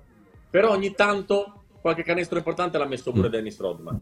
E quindi Mi viene in, men- mi viene in mente Marco del sera- Vecchio, Ricky. sabato sera Michael Jordan Holland si è, si è Sì. riposato e per lui è arrivato il Dennis Rodman dalle retrovie a metterla, a metterla dentro e lo ha fatto in quel minuto che dice Giuseppe perché, perché secondo me se poi entri negli ultimi 10-15 il terrore diventa, diventa il terzo giocatore della partita no? Mm. e quindi il 68esimo è un po' lo spartiacque tra l'inizio del secondo tempo e la fine della partita e quindi a cavallo di quel minuto ci sta che le partite prendano uno slancio. In quel momento il City eh, probabilmente accelera un pochino, fa una decina di minuti buoni come l'aveva fatti anche in quella fase del primo tempo. L'occasione di Holland arriva proprio in quella fase del primo tempo ed è l'unica occasione da Manchester City che l'Inter ha concesso, cioè la verticale con sponda per De Bruyne che imbuca per Holland che calcia su Onana. Eh, quindi la fase centrale dei due tempi è quella in cui il City ha fatto, ha fatto meglio. E il gol di Rodri è un gol sì, di, di un campione. Secondo me anche il City non ha tutti i campioni. Mi piace dire una cosa.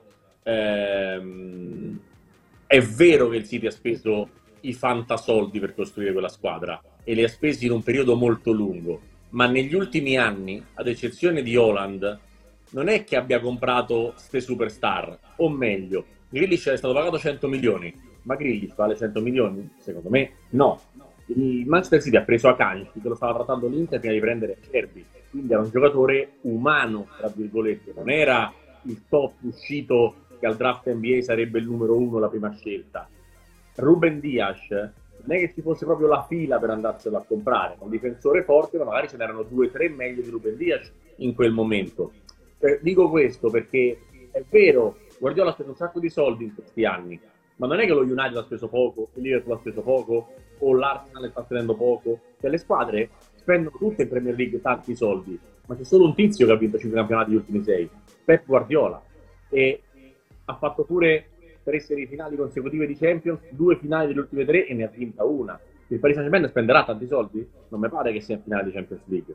E mi pare che abbia vinto il campionato inglese cinque volte nelle ultime sei. Vince il francese, quando lo vince, e a volte fa pure fatica. Quindi non riduciamo tutto quanto ai soldi, eh? perché tra l'altro no, in finale c'era lì esattamente una squadra che ha speso i miliardi per fare il mercato. Quindi non sono solo i soldi. Eh, Guardiola fa la differenza attraverso tante cose. Assolutamente, diciamo che si, parti... si, partiva da una base alta che Guardiola ha trasformato in qualcosa di, di, di, di clamoroso. Io vedo t- tanti cartoncini, caro Gonzales. Io farei la CPN, ah, così poi ci fiondiamo poi ci sui cartoncini. Sul, sul perché noi, noi, abbiamo parlato giustamente tanto di, di Pep Guardiola, che è indubbiamente l'allenatore più forte del mondo però secondo me adesso è il caso anche di accorgersi della bravura di, di Simone Inzaghi. Noi qui, non soltanto qui, tante volte eh, tanti colleghi parlano di molti altri allenatori mh, mm, e dimenticando un po' quello che è Simone Inzaghi, che forse, senza forse, a livello di comunicazione non si avvicina neanche minimamente ai top del mondo. È un dato di fatto, dice sostanzialmente sempre le stesse cose nelle sue, nelle sue interviste e forse quella può essere anche una sua forza. Però andando ad analizzare tatticamente quello che ha fatto Inzaghi quest'anno con l'Inter, secondo me gli va riconosciuto il fatto di essere uno dei migliori allenatori del mondo. È l'allenatore della seconda squadra più forte d'Europa in questo momento, almeno formalmente. È uno dei pochissimi allenatori che è riuscito a incartare una partita a Pep Guardiola. È complicatissimo andare a trovare una squadra che ha reso così basso il potenziale del City. Lo diceva prima Ricky, il City non è una squadra che tira due volte in porta per tempo, è una squadra che tira sette, otto volte, eppure soprattutto a centrocampo l'Inter è riuscita a coprire tantissimo la miria dei trequartisti che aveva il City e poi partendo da una difesa composta da Acerbi, Darmian, Bastoni che onestamente non è teoricamente neanche nelle prime 10-12 d'Europa probabilmente questi tre si comportano come se fossero la miglior difesa d'Europa. Uh, Acerbi fa una partita su Alland clamorosa, incredibile, la miglior partita della carriera probabilmente di Acerbi. Darmian uguale all'altra parte uh, su Grealish e in generale l'Inter mi è sembrata avere la consapevolezza di poter far male al Manchester City e per tutto l'anno è stata una squadra che ha creato tantissimo e non è riuscita ad ottenere forse quello che avrebbe potuto prendersi perché ad un certo punto gli attaccanti sono, sono, si sono spenti. E la fotografia della stagione dell'Inter è in questa mm. finale, è negli attaccanti che sbagliano delle grandissime occasioni che però l'Inter è brava a produrre. Ecco, secondo me il mondo adesso deve riconoscere il fatto che Simone Inzaghi sia davvero un, un grande allenatore. E, e, si riparte da qui. Io un messaggio che lancio anche a lui, secondo me, lui stesso forse deve crederci un po' di più, anche in alcune richieste che a volte fa eh, leggevo che mh, mm, come se lui fosse sempre attaccato comunque a una sorta di, di piccolo mondo antico da dove proviene, no? Quando si parla magari di esterno destro lui vorrebbe Marusic. Uh, oppure ti, ti, ti, chiede Caicedo come, come, quinta, come, quarta punta. Sono quei giocatori che eh, Correa, giocatori che lui ha allenato in una carriera comunque molto breve. Inzaghi, infatti, è professionista, allenatore professionista dal 2016, mi sembra, no? considerando tenendo fuori la primavera. Quindi lui stesso deve iniziare a riconoscersi come un allenatore di livello mondiale. E da questa partita, secondo me, prima si parlava di punti di partenza, lui da qui può ripartire. Da questa partita Inzaghi può sentirsi, secondo me, un allenatore di livello mondiale. Torniamo, bisogna tornare qui al discorso di inizio trasmissione, la comunicazione, l'importanza. Mm. Perché l'altra sera pensavo, ma Inzaghi che ha fatto una grande figura contro Guardiola, no? Mettiamo che avesse vinto la Champions, ma anche col secondo mm. posto dovrebbe avere un mercato internazionale, ma non mi immaginavo nessuna squadra, che ne so, inglese, in grado, non in grado, interessata a prenderlo. Non è uno scambio, cioè, il. Pocettino di quattro anni Mm. fa ha allenato Parigi, adesso allena il Sì, Chelsea, sì, sì. rimasto a quella finale di quattro anni fa. Se tu fai finale di Champions, eh, sul- su- sulla carta sei un allenatore di alto livello. Inzaghi non è un allenatore che comunica in maniera eh, sexy per il calcio È di vero, alto è livello. vero, è vero. Ed è una cosa, eh, certamente lui dirà, io penso ad allenare, io faccio, metto i giocatori in campo, faccio vinco le coppe, faccio le finali, non mi interessa. Però secondo me, anche se è una cosa chiaramente secondaria, è molto importante. E poi Inzaghi sta benissimo è all'Inter o a No, ma Roma, è infatti io comunque farà una lunga carriera, però è un qualcosa che magari non ha, non, non- non- ha nell'indole, e questo chiaramente Mm. è, è uno scoglio importante, però è, è un peccato per lui perché è un allenatore che tante volte abbiamo criticato quest'anno anche nella sua abitudinarietà Mm. nel mettere sempre in campo la stessa formazione. Sì, sì, è vero, cambiare gli ammoniti, ha Eh, de- ecco, delle ha cose delle che si ripetono. Un po' mazzarriane, Mm. che non è una- un, un difetto. È Un, ottimo, un altro allenatore che è stato molto penalizzato la sua comunicazione, Mm. secondo me, anche più di Inzaghi, perché lui è proprio antipatico. Mazzarri, Inzaghi non è antipatico, Inzaghi è incolore Mm. molte volte. Però alla fine, siccome purtroppo le grandi società, eh, vedi Parigi, vedi anche squadre che spe- inglesi, molte volte ba- vanno a scegliere anche in base al, al, al Sì, sì, ho guizzo, capito, alla retorica, pilla, alla pilla. Però eh, io sono d'accordissimo con te, è giusto, è palesemente così. Però secondo me va anche riconosciuto un'al- un'altra cosa, cioè il fatto che un allenatore che non ha magari queste skill qui ne ha altre veramente più importanti perché ha portato una squadra come l'Inter a fare una finale di Champions League, una formazione che oggettivamente non- non- probabilmente non partiva neanche per qualificarsi agli ottavi ed è arrivato a tanto così non dal vincerla perché come diceva prima Ricky secondo me va riconosciuto il fatto che l'Inter non ha dominato la finale però quantomeno dal pareggiarla Certo. arrivare ai supplementari e far succedere poi quello che, che può succedere è una cosa che quest'anno non è capitata quasi a nessuno il fatto di incartare una partita al Manchester City e, Questa cosa e- e quindi dovrebbe farla quando anche secondo me è bravo guardate anche che- secondo me. È, è proprio questo il mio discorso. Secondo me dovrebbe un attimino lui stesso riconoscersi un pizzico di grandezza aggiungo- ti un aggi- pizzico di Ti grandezza. aggiungo una cosa, lui a marzo sembrava dover arrivare a, fare chissà quali dichiarazioni a fine stagione. Mm. Eh, no no no non le, ha- non le ha fatte chiaro sì sì ma non lo so, magari farà più avanti, non lo so, però non credo. Sì, credo però voglio dire, esatto, non, ha- non- non ce l'ha questa skill. eh, E, palesemente non ce l'ha. È anche vero che lui è un allenatore tutto sommato giovane, che allena da poco e che sta ottenendo adesso dei grandi risultati. E non è detto che non, che non si possa un- cambiare un filo. Probabilmente il fatto di essere. la- lei- tu hai usato molto spesso un termine che mi piace molto nel finire Inzaghi, che è un uomo di gomma. Nel senso che lui prende le critiche le gioie esattamente allo stesso modo, gli rimbalzano addosso critiche ed elogi. Lui è. Che è un segno di grande È un- stabilità. assolutamente, questo è, è stata la sua forza, no? È stato- c'è stato un momento di tempesta assoluta nell'Inter Sì, dove sì, chiunque eh, degli allenatori precedenti che hanno gestito l'Inter sarebbe andato a schiantarsi contro gli scogli, lui invece ha ripreso la barca e l'ha portata addirittura in finale di Champions League, a vincere la Coppa Italia, a qualificarsi in Champions, che a un Mm. certo punto sembrava difficile anche quello. Quindi secondo me lui stesso deve un attimino riconoscersi questa cosa. Io credo che a livello eh, di, di gioco l'ha dimostrato di essere un grande allenatore lui. Davvero ha, ha migliorato quasi tutti i giocatori che ha avuto a Mm, disposizione.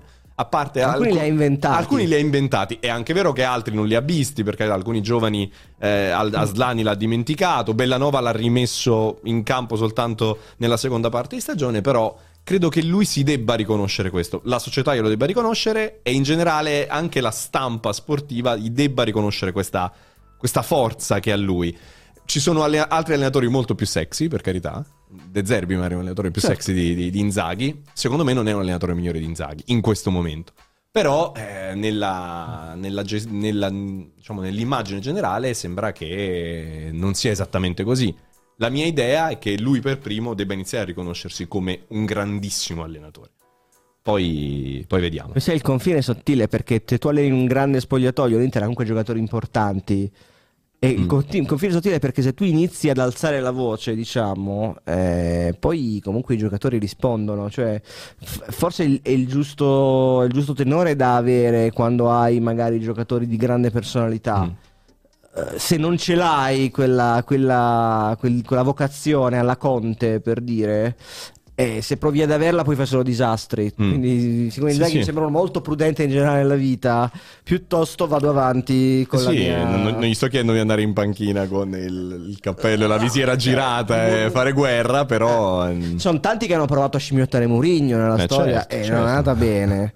Ce ne sono tanti, eh, Ricky ne conoscerei tanti di gente che è Mm. cresciuta nel mito di Murigno comunicatore ed era gente che non so- mi, ricordo gente che insomma proclamava scudetti del Palermo appena arrivato in, uh, in, uh, in conferenza, anche lì ecco, francamente. Quindi bisogna maneggiare con cura perché poi è un'arma a doppio taglio terribile. Se tu sbagli una frase sono tutti lì con, le- con- con i bastoni, non Alessandro ma Cioè, Simone. Esatto, Simone. Quindi forse capisco anche questo, questo atteggiamento un po' di basso profilo, però è così, è, Sì, la natura sì. è questa. Va bene. Ricky? Poi andiamo di cartoncini. Allora, prima del cartoncino ti dico che sono molto d'accordo che poi il percepito di quello che arriva è sempre molto figlio di come ti proponi. E, e sono d'accordo sulla sua bravura. Cioè, quello che ha fatto la Lazio, le coppe vinte, quello che ha fatto anche all'Inter, le coppe vinte, la cavalcata fino alla finale. Mm, spesso è tutto oscurato da sostituzioni degli ammoniti standardizzate, cambia al 63esimo, spiazzi a fine partita.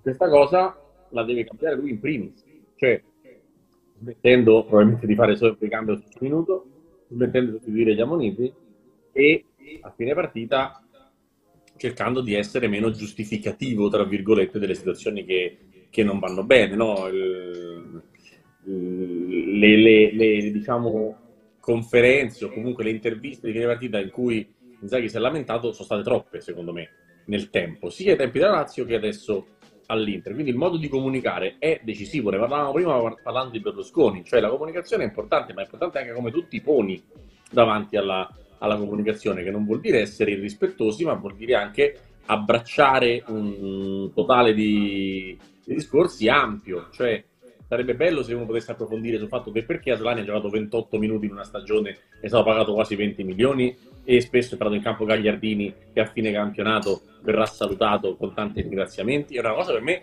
incomprensibile. Perché ci è voluto tanto tempo a mettere dentro al campo Onana per far giocare Andanovic che palesemente non è a livello di Onana? Io lo vorrei, lo vorrei sapere, così come vorrei sapere la questione Giacomo Lukaku come viene vista dall'allenatore, invece alla fine si parla sempre di altro e non si approfondiscono le, le materie, perché Bellanova prima sì, poi sparito, poi torna, entra addirittura come secondo cambio alla finale di Champions League.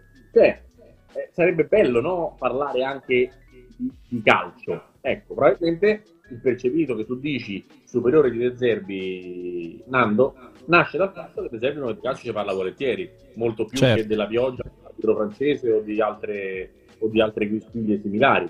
Questo è la cosa che secondo me è contestabile. Cioè il problema, come dico sempre, è che nella visione qui siamo o allegriani o anti-allegriani o inzaghiani o anti-inzaghiani. Invece secondo me Inzaghi ha fatto tantissime cose buone, una Champions League da sogno, l'ha vinto la Coppa Italia e la Supercoppa un'altra volta, come già era successo la stagione passata. Ha fatto un campionato indecente lì. Ha fatto un campionato indecente. Ha perso 12 partite su 38 con quella squadra. Ma stiamo scherzando? Ma proprio è, la è- è palese che se mette in difficoltà il City non puoi perdere di 12 volte in Serie A, no? Certo. È proprio cose che stanno, stanno insieme. Se mette in difficoltà il City non puoi perdere 12 partite nel campionato di Serie A, che dal punto di vista del livello è 7-8 categorie dietro al Manchester City, in tutti i suoi componenti. Quindi, secondo me non c'è il partito o il partitismo. E lo possiamo dire con maggiore forza oggi che è morto l'uomo politico, tra le altre cose, Berlusconi. Cioè non è produttivo, è produttivo analizzare quello che viene fatto bene e quello che viene fatto male. Io, per esempio, nella prima parte di stagione sono stato molto critico con, eh, con Simone Inzaghi, soprattutto fino a che ha giocato Andanovic, perché la trovo una cosa folle, una cosa incomprensibile. E anche il fatto che Onana abbia fatto tanto turnover quando Andanovic è tornato dall'infortunio, la continua a trovare una cosa incomprensibile. Può giocare qualche, qualche volta prima di una finale, due, due partite, ma invece è stata fatta la scelta con grande continuità e io non la trovo una scelta granché condivisibile, perché secondo me c'è differenza e ce n'è da parecchio di differenza, anche nelle giornate. Oggi diciamo che l'Inter ha fatto un brutto campionato analizzando diciamo, le sconfitte con la Fiorentina, il pareggio con la Salernitana, il pareggio con la Sandoria, tutti questi risultati della seconda parte. Ma analizziamo la prima di parte. La prima di parte, l'Inter perde con la Roma, per esempio, con degli errori di Andanovic. L'Inter prende tre gol a Udine. Cioè l'Inter perde la maggior parte delle sue partite all'inizio. Prende la maggior parte dei gol all'inizio. Quando in porta non c'era un'ana. Quello è un errore e non è che dirlo è perché ce l'ho con Inzaghi, dirlo è fare cronaca. Se noi siamo i giornalisti, dobbiamo fare cronaca. Non possiamo, siccome Inzaghi ha fatto le cose buone, non dire quelle negative. Così come ehm, la Juventus gioca male, e lo abbiamo detto, eh, i giocatori spesso non sono migliorati ma peggiorati, e lo abbiamo detto. Ma Allegri ha avuto delle difficoltà oggettive a gestire questa stagione dovute a fattori esterni. E secondo me va detto pure quello. Cioè non c'è tutto giusto, tutto certo, sbagliato. Certo. Bisogna analizzare. Mm. È, è, oggettivo che sia così, ma infatti io eh, non sto dicendo che Inzaghi abbia fatto una stagione eh, perfetta, perché palesemente così. È, è, Qual è il voto all'Inter? Alto comunque, io gli do comunque un voto alto. Eh, come dice Ricky, effettivamente il campionato avrei potuto fare sicuramente di più, molto di più. Io sono stato molto molto critico con l'Inter eh, fino, fino a marzo più o meno eh, esclusa la Champions League, anche per me eh, c'erano degli errori palesi come la sostituzione degli ammoniti, tutte queste situazioni che spesso hanno proprio um, un po' spento l'Inter in alcune situazioni. C'è da dire che però poi eh, non può essere dato un voto basso a una squadra che arriva in finale in Champions League, arriva tanta così al vincerla, che vince la Coppa Italia, che alla fine c'entra qualificazione in Champions, considerato che il Napoli ha fatto una super stagione e vince anche la Supercoppa. Eh, ha eh, battuto anche il Milan nella, nella, nella, doppia semifinale. Quello era un trauma di tanti interisti che è stato finalmente soppiantato. Ha fatto bene. Esatto. Io all'Inter, onestamente, do un, do un, voto molto alto, tra il 7,5 e l'8. 7,5 anche per me. Mm. Tutto compreso. Tutto compreso, 7,5. Chiaro, se avesse fatto bene anche in campionato era anche da 9, 9,5 però arrivare con te 18 punti eh, dal Napoli certo eh. non, è, non, è, giusto però quello che dico io è che da questo prima si parlava di punto di partenza secondo me da qui Inzaghi può davvero partire per avere un profilo allenatore superiore. Che forse lui stesso per prima volta fa un po' fatica ad accettare questa cosa. Secondo me, lui invece è un allenatore superiore che fa giocare molto bene le squadre quando vuole. E ha avuto anche lui chiaramente alcuni passaggi a vuoto, però nel mio modo di vedere ha tutte le carte in regole anche per correggerli questi aspetti. Cartoncini. Cartoncini, dai, cartoncini. cartoncini. Allora io vi faccio una proposta perché con i cartoncini noi apriamo anche su, su, tutto il resto delle altre squadre che si sono qualificate alla prossima Champions League. Okay. Però giustamente c'è anche un cartoncino sull'Inter. Quindi direi di partire da quello mm. sull'Inter, così poi chiudiamo il macro argomento Inter. Sì. Era giusto affrontarlo nel, nel dettaglio, nel particolare. Visto che abbiamo parlato della finale di Champions, vi chiedo di scrivere a voi, a Giuseppe e a Nando, mentre Trevi andrà, andrà a voce, perché non mm. ho potuto spedirgli i cartoncini a Roma un giocatore, un nome per l'Inter per giocare un'altra finale di Champions l'anno uno, prossimo, uno diverso, nei prossimi anni. Uh, mm, mm, mm, mm, Chiaramente non posso scrivere Mbappé, è un nome accessibile. Allora, ecco, il, la, il disclaimer è cerchiamo di essere okay, realisti. Ok. Uh, dunque, mm, un giocatore del, per l'Inter in che... Vabbè, sicuramente la punta. Mm. Nando lo vedo bello carico, eh, già No, io ci sto pensando ah. perché, perché io invece io, se possibile, terrei Lukaku. Quindi okay. magari non andrei sulla punta. Vorrei fare un plauso mentre voi pensate. Un plauso. Un plauso. Ti piace questa sì, parola? È un po', un po', un po pastoriana, un po' rasoiate. Al self-made Riccardo Trevisani perché ha preso un foglio no. e ha scritto Ah, che gra, lo sapevo che l'avrebbe fatto. Non ve lo spoilerò, però in questo momento non c'è nell'inquadratura di chi ehm, c'è il foglio con la scritta. Fra pochissimo andiamo a farla vedere. Vi do ancora qualche secondo per pensare quale giocatore oh. per l'Inter per raggiungere un'altra finale, finale di Champions. Tu ce l'hai, Speriamo l'anno sì, prossimo. È un nome non proprio da finale ancora. immediata, però è un nome che, come dire, mh, di un, un tipo di giocatore cui di cui l'Inter avrebbe bisogno. Sto sbirciando Pastor. Eh... Io, io, io, ci sto pensando perché io so, secondo me, l'Inter di che tipo di giocatore avrebbe bisogno. Però eh, sto cercando il, il- il nome buono, perché non voglio d- dire cose che non esistono, chiaramente. Vuoi che intanto scopriamo Pastor Vai. e Trevi? Allora direi Trevi di rimettere il foglio come prima perché mi faceva molto ridere. Metto il doppio schermo, da una parte mettiamo Pastor, dall'altra No. gira pure, eccolo lì, volevo farvelo Ecco. vedere. Eh, avevo, vabbè. avevo sbirciato. Ah, anch'io sarei avevo andato su di sbirciato lui. Pastor e infatti volevo fare questa zoom, gag. Faccio lo zoom. Erling Braut Oilund. Beh, perché è un giocatore non solo molto forte, come ovvio, ma è giovane. È una punta su cui puoi costruire 6-7 stagioni senza star lì ogni Mm. anno a dire oddio questo va via, non va via, ma vediamo. Chiaramente ci vogliono soldi per comprarlo e per trattenerlo, eh, quindi è un discorso non semplicissimo. Io Io un nome per Trevi? Scusami. Vai, Trevi. Sì, no, pensavo proprio a questo, a questo discorso, magari non fai la finale l'anno prossimo, la fai tra due anni con, eh, con Oilund che va a affrontare in finale proprio Erling Braut, The Original, contro il, il Manchester City. Secondo me è un tipo di attaccante per caratteristiche che l'Inter non ha, soprattutto se Geco andrà al Fenerbahce eh, o comunque via dall'Inter, è un giocatore diverso da Lukaku, diverso da Lautaro e che del quale ancora abbiamo visto il 24%. Secondo me abbiamo ancora da vedere tanto quello che può fare oggi. Nando? Ci può stare. Allora, io sai che tipo di giocatore andrei, andrei a prendere? Guarda, lo scrivo. Non so se è un Eh. giocatore adatto per, per andare marottiano, però è marottiano. Sì, ve lo, ve lo faccio vedere, poi adesso ne parliamo. Non so se si vede. Eh, non si vede, eh. C'è la luce. Orsolini. Orsolini, perché secondo me l'Inter serve un, un esterno, esterno, che destro salti che l'uomo. salti l'uomo e faccia un po' di gol. Eh, Dumfries non mi dispiace, però secondo me all'Inter manca proprio que- quell'aspetto lì. Io- quel tipo Beh, di giocatore io fa può quinto. farlo secondo voi? È un, quel tipo di giocatore? Secondo me lui se vuole sì. Ed è un giocatore che mi piacerebbe molto. Quel tipo di giocatore comunque. Vorrei un esterno destro che Sentiamo salta anche l'uomo. Ricky perché mi sa che stava dicendo qualcosa.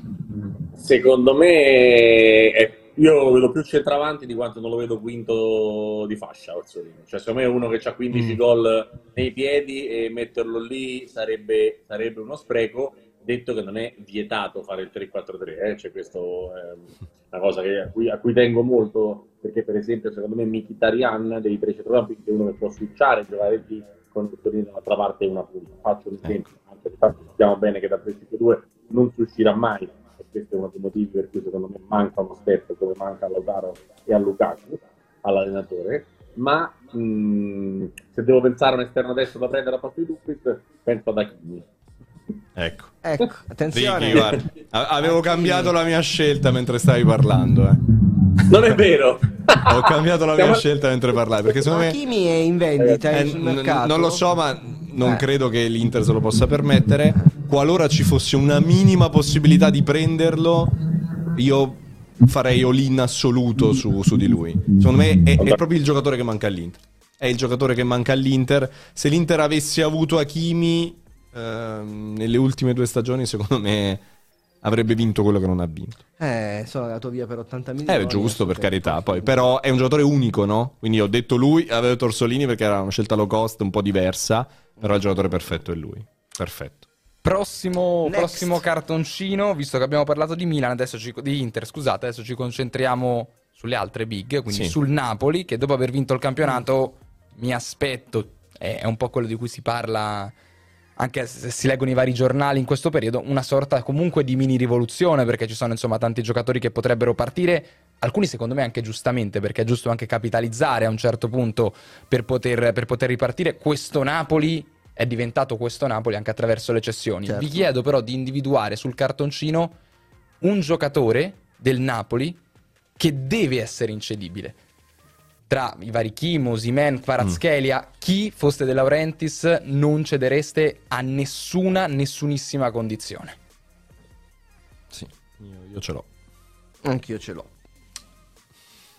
Trevi lo vedo pensieroso, allora parto da voi, parto da Nando che sta ricalcando col super pennarello per, per fa- per farci vedere la sua scelta. Eccola qua. Vai Nando. Eh, Eh, siamo, siamo allineati. Kvicia eh, qua. Kvaratskhelia secondo voi? Trevi? No. Endo. Oh, sta scrivendo, ok. Quindi eh, vi chiedo intanto a voi di giustificare la vostra Perché scelta. è un giocatore troppo decisivo in Italia, poi anche all'estero, ma in Italia la velocità, la facilità di dribbling lo rende un giocatore unico, un giocatore che da solo determina tanti punti.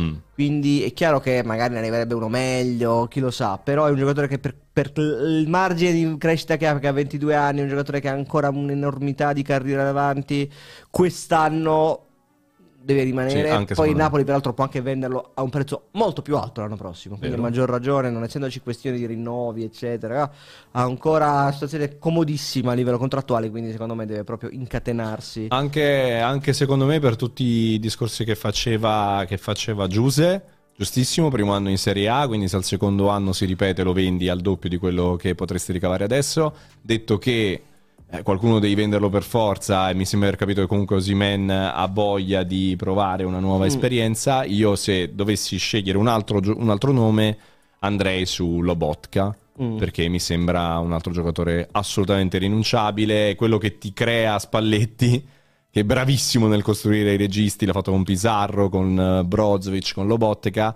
e li, li trasforma in top mondiali. Sono giocatori difficili da trovare in giro e se ce l'hai te lo devi tenere. Però stretto. non c'è più Spalletti quest'anno. E non c'è più Spalletti, è vero. Però non credo che. Mi auguro che il Napoli non cambi sistema di gioco. Tu dici. Beh, si parla di Paolo Sosa che ne cambia uno ogni Eh, no, quello è vero, però io te l'avevo detto, eh. Non, non dite che non ve l'avevo detto. No, per me Paolo eh. Sosa è un grandissimo allenatore, Però quindi io ho sono pensato, fan di questa scelta. ho pensato quando ho Eh. Se letto sarà notizia. Paolo Sousa Se sarà Paolo secondo io- me io sono già sul carro. C'è il piano B di un grande nome che sta ancora Mm. Ah, facendo può un essere. po' attendere. Però, Però è un allenatore molto che chiede molto a livello tattico. Sì, è vero, è vero. Posso, posso dirti che se non è. Paolo Sosa, è povero Paolo Sosa, perché poi a- credo che a Salerno non possa più allenare Quello a questo vero, punto Questo è ormai. vero. Vediamo Trevi. Io non faccio spoiler, ma qualcosa ho già visto ed è interessante. Mettiamola così. Eccola là. Eh. Cioè, se fossi stato De Laurentiis, grande se fossi stato De Laurentiis avrei fatto qualsiasi cosa per far cambiare idea a Spalletti e invece mi sembra che comunque tra dichiarazioni pubbliche e private sia stato decisivo per farlo andare via e quindi mh, non mi sembra una gran mossa. Poi ovviamente non è un calciatore e quindi ho messo anche un calciatore e visto che l'ho scritto pure male perché mi avete messo fretta che già avete scritto ancora la scheda, ho scritto Osimen. Eh, perché intanto per essere diverso da voi due, che mi sembra comunque già un fatto, e, E no, per pensarla come me. No, Anche. questo allora, allora scrivo Paraschelia. E... no, io credo, io credo che Paraschelia sia un, un giocatore raro, proprio una cosa particolare. Però sono certo, dopo tre anni, che Osimen sia uno dei primi tre centravanti del mondo. Paraschelia ha, diciamo, la prossima stagione che è molto importante, quella dell'attesa, quella in cui tutti lo conoscono, tutti lo aspettano, tutti lo marcheranno con attenzione perché è il giocatore migliore del passato campionato e perché c'ha lo scudetto sul petto, cosa che ha ricordato Ibrahimovic nella conferenza stampa post-Udine e che è molto importante e che secondo me non tutti capiscono. Eh, quindi l'anno prossimo Fara dovrà riconfermarsi, dovrà farlo forse senza Osimen, se verrà ceduto, sicuramente senza Spalletti. Quindi è un'annata molto complessa quella prossima per Kvaratskhelia. E l'altra cosa che credo è che Kvaratskhelia abbia beneficiato totalmente di avere vicino un giocatore strappa avversari come Osimen. Ovviamente non sto discutendo le parole di Kvaratskhelia, però sto dicendo che secondo me Osimen è stato completamente dominante e determinante in questa cavalcata tattica del Napoli e non credo che sia casuale che poi quando andiamo anche lì a pesare a pesare nel peso chi segna comunque col Milan pur non avendo giocato l'andata segna Osimhen chi segna con l'Eintracht forte segna Osimhen sempre perché non è che lo dico di Lautaro lo dico di tutti i gol si pesano Prossimo cartoncino per voi e per Trevi. Parliamo di Juventus perché non verrà riscattato, non verrà riscattato Milik. Anche Vlaovic comunque ha una situazione particolare. Sembra che comunque in caso di offerte di un certo tipo possa partire Dusan Vlaovic. Se voi foste il direttore sportivo della Juventus, posto che non sappiamo al 100% chi sarà, che attaccante andreste a prendere? Difficile questo. Eh, ma eh, ragazzi, io mi, io mi fido molto di voi, siete il meglio. Quindi un e attaccante al quindi- posto di Vlaovic ci stai Un chiedendo? attaccante al posto di Dusan Vlaovic. Mm. E volevo anche ricordare, poi capirete che è importante riciclare. Poi scoprirete perché. Importante riciclare? Sì, io lo, lo sottolineo. Cosa? Eh, poi, poi vedrete. Ah, ok, spero non quello che penso io. infatti. Eh, Vabbè, fare un nome. mm, Eh, io lo sparerei alto a sto punto.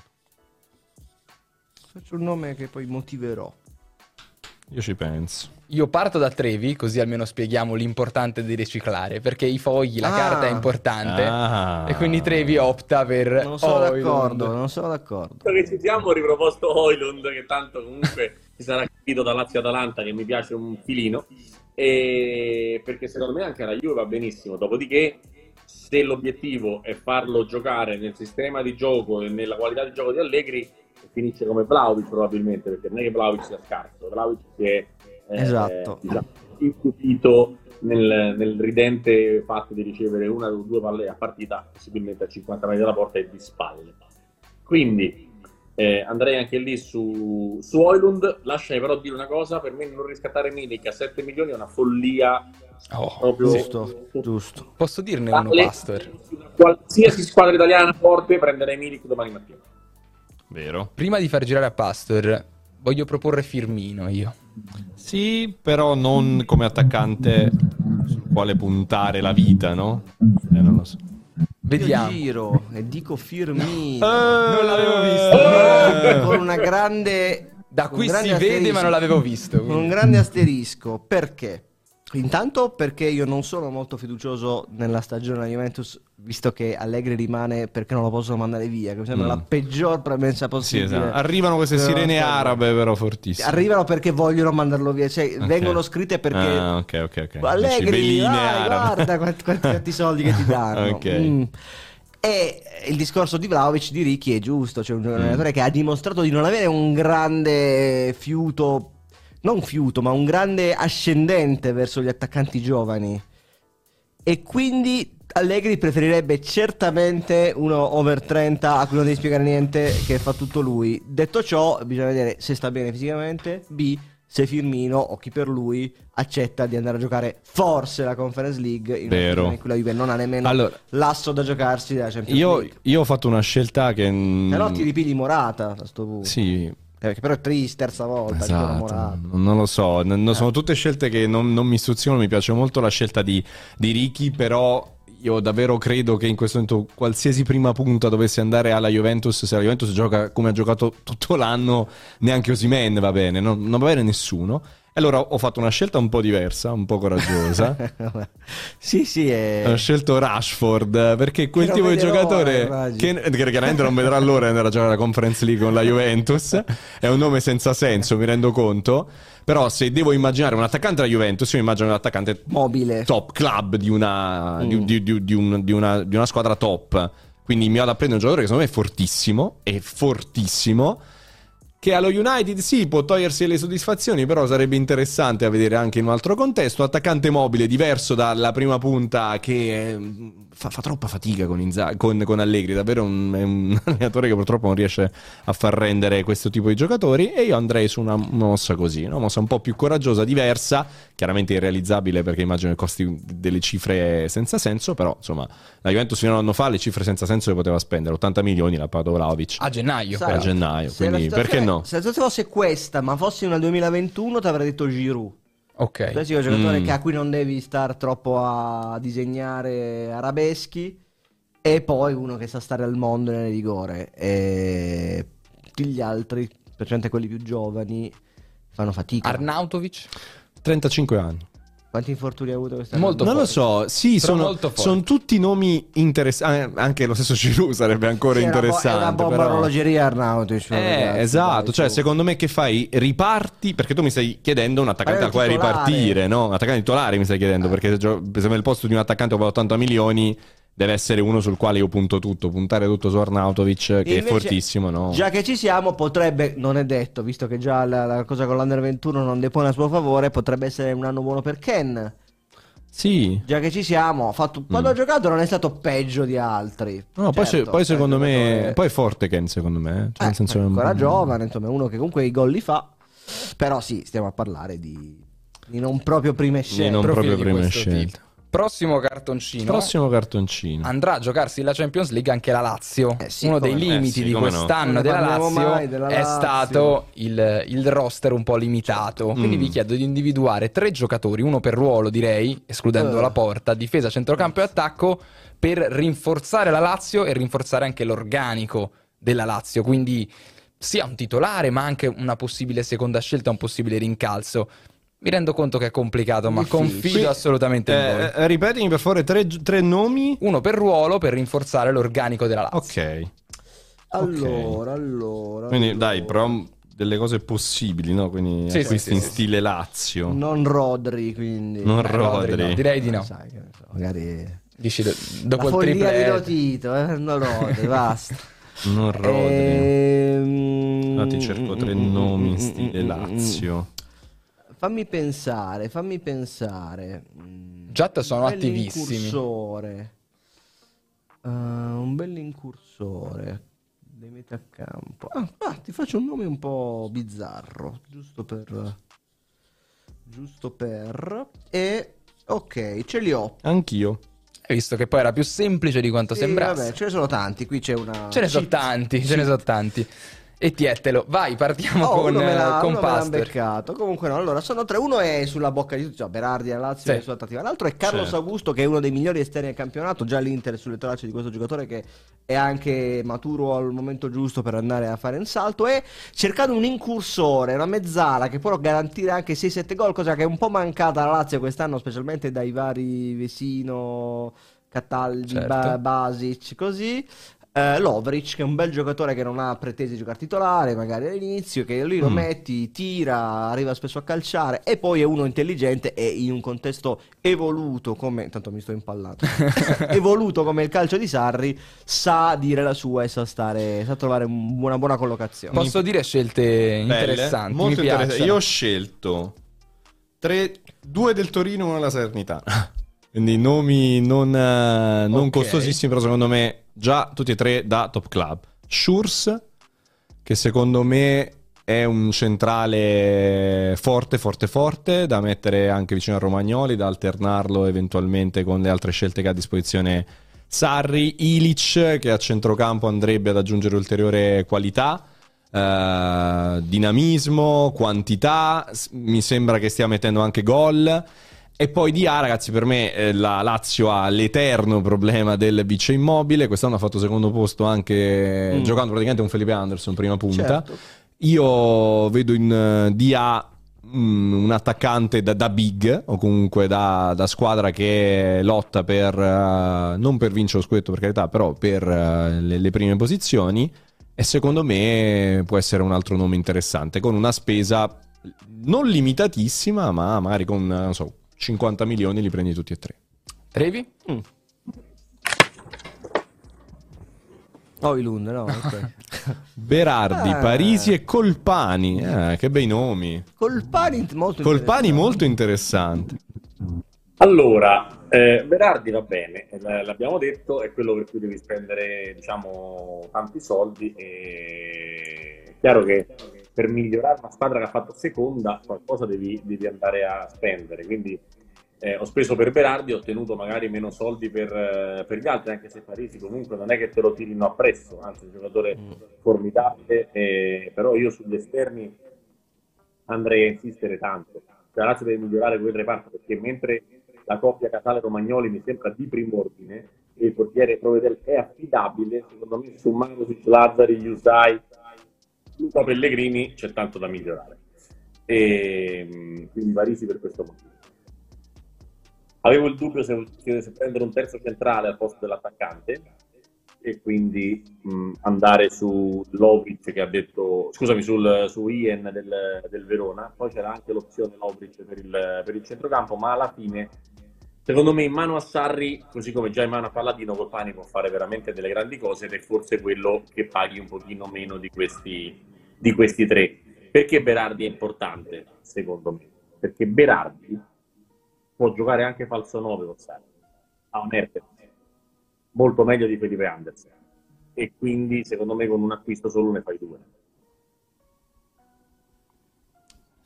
Mm, mm, Sì, mm. sì, sì, sì, Beh, sono tutte scelte super Ci interessanti. la- eh, aggiungo che Immobile secondo me quest'anno ha già un po' imboccato Mm. una parabola discendente tra parecchi infortuni. Sono quegli infortuni di 3-4 settimane che però ti fanno capire che il giocatore è un po' logoro.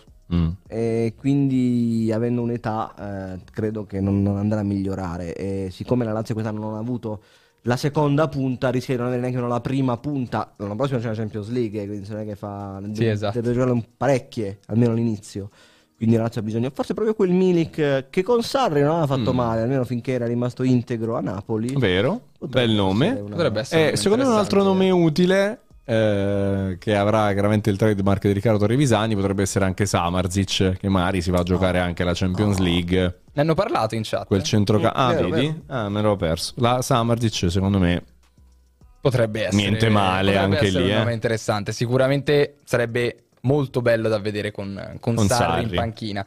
Da questo, da questo punto di vista, vedo la mano alzato per Ricky. Per, per Ricky, eccolo qua. Ovviamente era il mio primo nome, sarebbe stato il mio primo nome, però penso che Samarzic vada su cifre e su lidi più alti di quelli di cui stavamo parlando. Cioè, Samarzic non è un low cost su cui provare a sperare, come potrebbe essere magari Colpani e paradossalmente anche Parigi. Samarzic è uno per cui se ti avvicini l'Udinese dice 25-30 e siccome quella cifra dove si spende la per Berardi non penso che la Lazio farà aumentare da 100 milioni e quindi eh, eh, se no primo nome che ti dico, specialmente se dovesse partire in cui Savic è naturalmente Samarzic. Beh, ricordiamo che giocherà nel Real Madrid Samarzic tra due o tre anni come furetto. prima o poi Come prima o poi ci arriverà. Eh, infatti, infatti. Chiudiamo, ragazzi. Ah. Il momento cartoncini col Milan. L'ultimo, un nome per tornare a lottare per lo scudetto. Visto Un che nome, volevamo, nome volevamo guardare Paolo al futuro Maldini, in questa ultima puntata. Un nome Maldini. eh... Maldini. già messo Sì, sì, sì, è facile. Tu proprio- Era lì, era lì, è, è libero in questi giorni. però. Non ricordo verso mezzanotte e mezzo di qualche puntata fa come era stata definita. allora, è una definizione che eh, non ripeterò, ma che dopo una settimana sposo con convinzione ancora. Quindi. Anche perché non mi pare sia stato acquistato nessuno, sostituito. Quindi non è che noi dicevamo. dovrà c'è arrivare- l'algoritmo di Moneyball, qualcuno, dovranno dare un segnale per eh, alzare un po' l'euforia di questo, di questo distacco. No, non, non- c'è nessun nulla. Anzi, i giocatori iniziano ad andare via. Cioè, potresti andato via prendere. Indica e lo prende la Roma. Potresti prendere Tileman e lo prende la Stone Villa. Bah, vediamo, aspettiamo. Un nome per il Milan. io ci sto pensando Nando, Nando ci pensa. Io torno da Ricky allora a questo punto, così vediamo, vediamo il suo. È un Ricky davvero ecologista. Eh sì.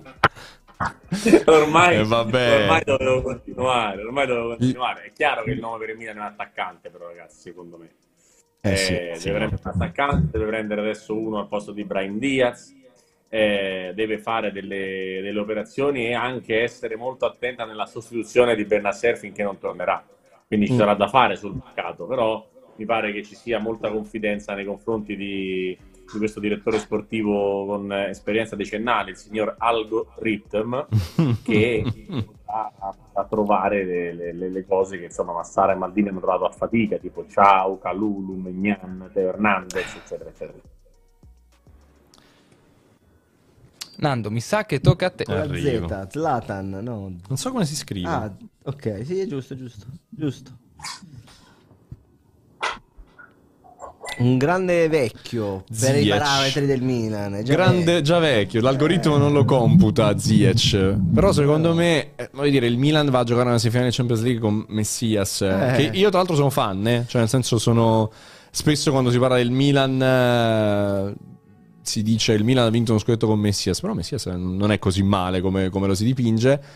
Detto che servirebbe sicuramente una punta, c'è soltanto Giroud, bisogna comprarne un altro. Il Milan, secondo me, ha un... avere una falla lì in quella zona di fascia. Se vuole giocare con questo modulo, chiaramente. Cioè, se si vuole giocare ancora al 4-2-3-1, io terrei quindi un giocatore super offensivo che mi sembra dimenticato nel Chelsea. Tra l'altro, il Chelsea non mi sembra una squadra che proprio si ammazzi per tenere i giocatori. E in qualche modo potresti convincere la squadra, certo, in prestito, in non so quale modo. Ziyech, sono sempre stato super fan. Secondo me in Italia è un giocatore che fa la differenza. L'ho visto dal vivo tante volte, mi è piaciuto. è nel carrozzone, nel baraccone Chelsea, come, come lo chiama, come lo chiama, come lo chiama Pastors, quindi io andrei su di lui, che mi sembra anche fattibile come, come acquisto. Quindi Direi che il momento cartoncini lo abbiamo, l'abbiamo esaurito, è stato interessante, abbiamo guardato un pochino... Torneranno i cartoncini. Torneranno i cartoncini, assolutamente. Infatti, Torneranno. eh, sarà, sarà un momento costante. Quanto hai speso di del- cartoleria per questa roba? Più che altro ho fatto grandi amicizie. Ormai, Ah, ormai vabbè, si è oggi- ripagato così oggi l'investimento. Sono arrivato in cartoleria, ho detto vi devo mandare. No, no, ce l'abbiamo già, non ti preoccupare. Quindi Eh. oramai siamo il, il togli le file magliette con- dei quiz sì, non sì, sì, oramai Mm. siamo, siamo a questi livelli qui. Questa, ma tante altre novità l'anno prossimo con Fontana di Trevi Va che bene. si chiude oggi. Ma insomma, poi ci divertiremo. Mezzanotte e 32, Nando. eh, che si fa? Si Vogliamo chiude o abbiamo fare tempo? un mini tab- momento quiz tabellino rapidissimo con Ah, Trevi dai, Pastor. facciamo una cosa un po'. Non lo so, Io farei una tu. finale dei mondiali se siete d'accordo, l'avevo pensata così. Finale Formazione. mondiale. Una finalina mondiali, momento Ma tabellino. ci riesci a mettere in tre insieme? Tre mi chiedi veramente No, troppo, s- però in due sì. Noi larga più Trevi in... eh, Eccoli così, qua. esatto. Eccolo qua. Guarda, guarda che spettacolo, vi, vi propongo una partita che è stata finale dei Giù i mondiali tablet. Giù i Giù i tablet. Lasciamelo dire, Lasciamelo dire. Giù, Ita- le ho messo e giù. poi e poi niente, poi salutiamo Va bene, perché va bene, dai, 32. dai. La partita che io, per la quale io opterei ci riporta nel 2014, quindi non è Bene, Ok, lontanissima. bene. Io Eh, andrei faccio un po' di fatica. su Germania e Argentina. Bene, bene. Partita complicata. Su consiglio comunque di Passero andare anche sui mondiali. Certo, quindi prenditi le tue responsabilità. Da chi iniziamo? Vai tu, Pastor. Lionel Messi. Hai scelto difficile. Eh, Io me li segno. Posso. Bravo, Prendo un cartoncino giusto. e me lo segno. Hai visto che i cartoncini, almeno ricicla uno usato, Ok. visto che vai, siamo Messi, ecologisti. Poi, Eh, Gonzalo. Vado? vai, tocca a te. Neuer. Neuer. Ok. Perfetto. Ehm, Io ho detto Higuain. Sì, Mas- sì. Mascherano.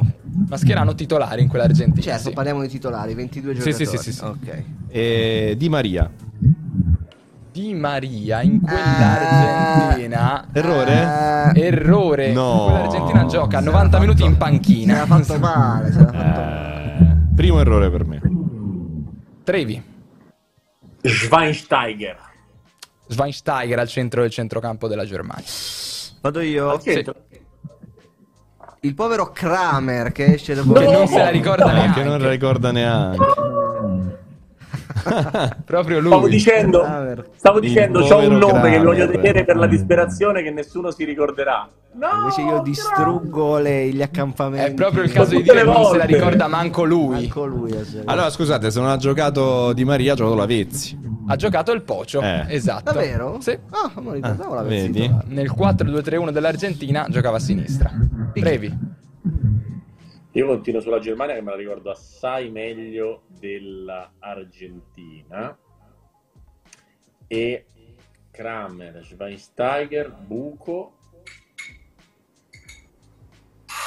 Oddio il citofono. E, mm, così. Osil, sì, proprio Mesut Osil, titolare, quel Osil. 4-3-3. Ma chi è il citofono? E che ne so, questo Eh. devi chiedere a Trevi. Vado io. È un amico. Va bene. Va bene. Tony Cross. Il terzo centrocampista che mancava a Certo. Trevi. Infatti, la linea di centrocampo della Germania è completata. Kroos, Schweinsteiger e Kramer solo per la prima Nando. mezz'ora. Nando. In porta nell'Argentina chi c'è?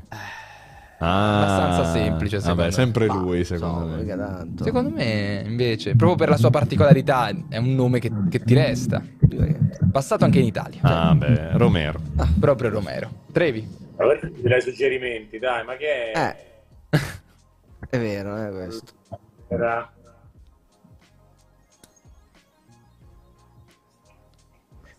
Biglia? Biglia titolare accanto a Eh, Mascherano. grande 4-2-3-1. chiamata questa. Vado io. Pastor. Garai. Uh, bellissima, bellissima chiamata. Bellissima chiamata. Garai per Pastor. Occasione. Io ne rischierei, un- rischierei una chiamata Vai. per l'Argentina. Zabaleta. Terzino destro. dice, questa è una bella chi- Eh, Vai Ricky. ho due per- Ce n'erano due carini, Zabaleta e Kramer, tutti e due, appena li ho pensati li avete nominati. Ma 8, possono- giusto? Sì. 1, Comunque vado col 3, mio ultimo 4, 5, botto, 6, poi 7, sono- 8. Ne mancano 3 nell'Argentina. E 6 Io nella Germania. tedesco. Sei nella Ne Germania. mancano 9. Io vado con un tedesco, penso abbastanza indiscutibile. Vai. Miroslav Klose. Eh beh, Eh beh, sì. Miroslav Klose, così due terzi dell'attacco della Germania l'abbiamo completati. Osil e Klose, manca il terzo. Müller. Esatto. Ce l'ho, esatto. Nando. È un attimo. Tocca a Nando. Ma non, non perdo il conto, stai. Allora, cioè, Io ho due nomi, quindi se non li fate voi riesco ad arrivare alla fine, se no sono... sono... Vediamo, vediamo. Mi manca un po' di Germania. Se- eh, se- Eh, di L'altro centrale della Germania. Se non vado errato manca tutta la difesa Eh, della Germania. difesa, tutta la certo, difesa della certo. Germania. Ah, vabbè, cioè, difesa della Germania, Mats Hummels. Mats Hummels, oh, sì. eccolo qua. Eh, dai, dai. Eh, dai, Hummels era facile. L'altro centrale? Tocca a me. Tocca a te. Sì. Sì. L'altro centrale era Jerome Boateng, con buona Giusto. Proprio lui, De Boateng. Eh. Pastor. Quanti ne mancano? Mancano Allora. i terzini della Germania. I terzi, c'è solo due ne mancano la Germania. La Germania Sì, mancano. due, due. E l'Argentina? Dell'Argentina manca un esterno destro molto complicato e poi mancano due quarti, quindi un mezzo della difesa. De Michelis.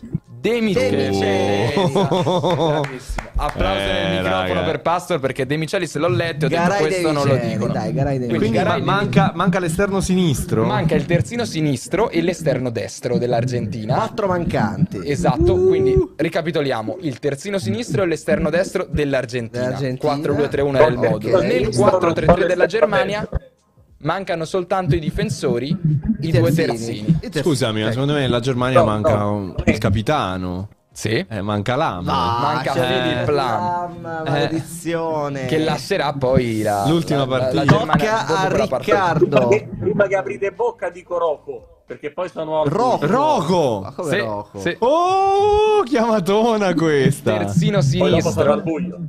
Ne mancano due. Ne mancano Esterno destro, Zabaleta, due. perché dice Il terzino della de- destro. Ti manca Terzino sinistro. un giocatore dell'Argentina e un giocatore della Germania. Esatto, terzino sinistro della Germania e esterno destro, virgola, impossibile, secondo me, No. dell'Argentina.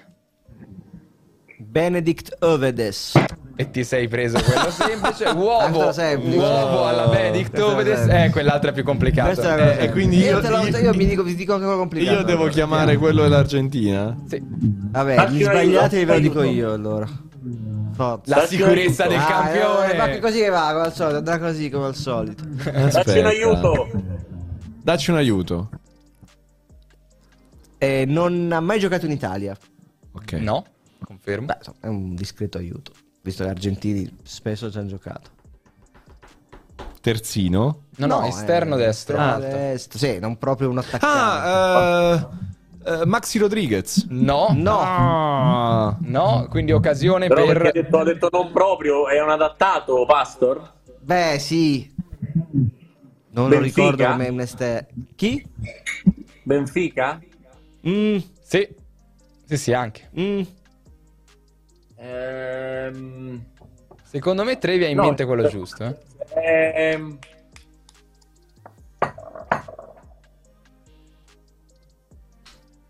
Non è Enzo Fernandez, si somiglia però. Eh, Santo. Eh.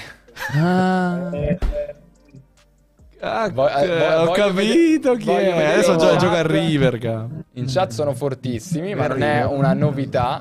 In questo momento adesso vi Donna, dico ce l'ho proprio capito? Sì, gioca nel River. Sì, sì, l'ho, l'ho commentato. Eh, Ricky, ci sei comunque? È È Enzo, lui. giusto? Enzo?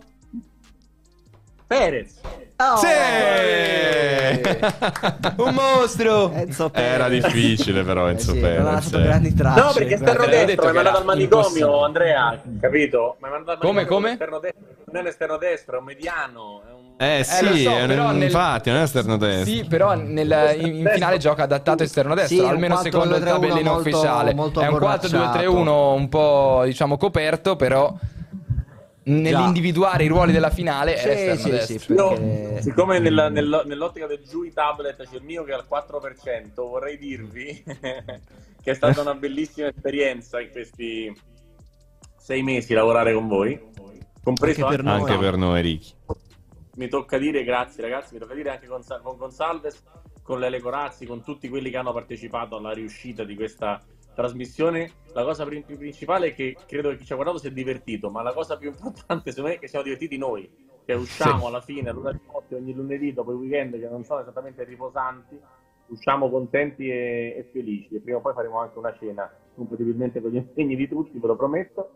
E quindi grazie, grazie a chi ci ha creduto e speriamo di trovarci l'anno prossimo qui a cercare di battere Pastore un, un quiz ogni 15 più o meno la media. Ce la faremo, ce Ce la faremo. fa- Grazie Ricky, Grazie grazie mille, davvero. grazie mille a te. ragazzi, grazie. Buonanotte. Grazie, Ricky. perché comunque eh, dobbiamo ringraziare Ricky anche per la disponibilità che ha dato nei suoi tantissimi impegni. Vero che noi gli abbiamo dedicato il nome della trasmissione, quindi abbiamo fatto il massimo. Ah, ma era per quello che si chiamava Fontana. L'ho capito. Eh, esatto, però dai, è stato effettivamente è stato- l'abbiamo fatto un po' al buio questa cosa, alla fine ci siamo divertiti e devo dire che anche il pubblico pare che abbia risposto in maniera positiva. Eh, dovremmo tornare comunque abbastanza, abbastanza in fretta. Sì, sì. Fratelli Trevi, da come ho capito, torna anche nella prossima stagione. Siamo, siamo pronti, Sarica, siamo carichi. Il Pastor, riparte siamo- il 20 agosto. e quindi probabilmente il quindi- 21 il 22 siamo già qui. Probabilmente sì. Cioè, ora Pastor, vediamo, io avevo ordinato uno spritz, per- però cioè, ne parliamo. Ne parliamo. Pastor, grazie mille, è stato super lavorare con te, siamo divertiti per me, tantissimo. Ci vedremo presto. Un bel paio di mesi adesso, un po' più di decantazione. E ce n'è bisogno. E ce n'è molto bisogno perché poi si va dritti fino agli europei. Sarà una lunga annata anche l'anno Eh, prossimo. Sì, molto. Speriamo di esserci agli europei. Esatto. E, e insomma, dai, ci siamo divertiti un sacco di cose: finali, Sì, sì, sottofinali, eh, colpi di scena. Quindi, insomma, Ne abbiamo, fatte, ne abbiamo fatte tante, vero? Siamo Grande divertiti. stagione. Siamo divertiti, grande stagione. Si chiude qui con Sales. Grazie mille anche a te. Chiudi la tua prima stagione da miglior coordinatore di piattaforme streaming in Italia. La sua griff, la sua firma è quella di lasciare muti gli ospiti. Eh, arrivo. la firma di Andrea Gonzales. Un un- eh, un eh. segno distintivo. Il segno distintivo, sai? Proprio quello che frega modo. il killer sulla scena del delitto. Proprio, proprio quello, ragazzi. Prendo 30 secondi per Vai. ringraziarvi perché è stato un onore ed è stato anche bello lavorare con voi. Perché poi un onore, con- a volte si dice che lavorare con le persone che stimi e che hai guardato, poi alla fine ti delude. Invece non è stato assolutamente questo il caso, sia con voi Perché sia non ci stimavi. con Riccardo Trevisani. È l'unico motivo per cui è andata bene. A- assolutamente, assolutamente, quindi è stato bellissimo. Come ha detto giustamente Ricky, ci siamo anche divertiti, divertiti molto e questo secondo me è, è davvero molto molto importante. Devo dire che mi mancherà il lunedì così, quindi non vedo l'ora che, che si possa che si possa ripartire, ecco. Eh sì, sì, non ti abituare troppo perché effettivamente... Dove andate in vacanza quest'estate? Eh, Se andate in vacanza. dove- in Sardegna Beh, beh, e beh. poi, e poi, poi si torna subito carichi, pronti perché mi pare di aver capito che anche l'estate di cronache sarà Mm. parecchio movimentata. Bella ricca, bella ricca. Bella ricca. Ah, Pastor, dici la prima giornata del Milan di Berlusconi. Oddio, la Però prima- questa è una Ce la chiede M. Punto, ce l'hai? Prima, la allora, prima, la prima. La prima, la prima del Milan di Berlusconi, Eh. la prima giornata, non la 22esima, Ok. cioè da quando inizia un campionato Sì. intero, Milan-Ascoli 0 a 1. C'è questo famoso, Perde il Milan? C'è questo famoso Eh. inizio shock, due sconfitte le prime due partite. E siccome come dire, il calcio è molto diver- si diverte a fare scambetti, il primo giocatore che fa gol al Milan 86-87 è tale Massimo Barbuti Mm. di, Pa- de- di Parma, giocava nell'Ascoli, fa un gol assurdo da 25 metri a Giovanni Galli e quindi tutti iniziano a dileggiare questo Milan che perde in casa con l'Ascoli e poi però insomma la storia darà ragione, almeno dal punto di vista calcistico, a Berlusconi. Non ricordo le altre, sì, credo che l'Inter avesse perso a Empoli Ah, ok. 1-0, gol di Osio. Però contro... Marco Osio. Non mi ricordo. Marco Osio. Sì, gioca Vabbè. sul neutro di Firenze perché il campo di Empoli non è ancora pronto. Però insomma direi che bastava il Milan e l'hai detta in, in 0,5. Esatto. Ragazzi, grazie mille davvero, siamo divertiti tantissimo. Buonanotte a tutti. Seguite sempre Cronache di Spogliatoio. Noi torniamo presto, eh, quindi non vi preoccupate, che continuiamo a farmi compagnia. Buonanotte. Ciao.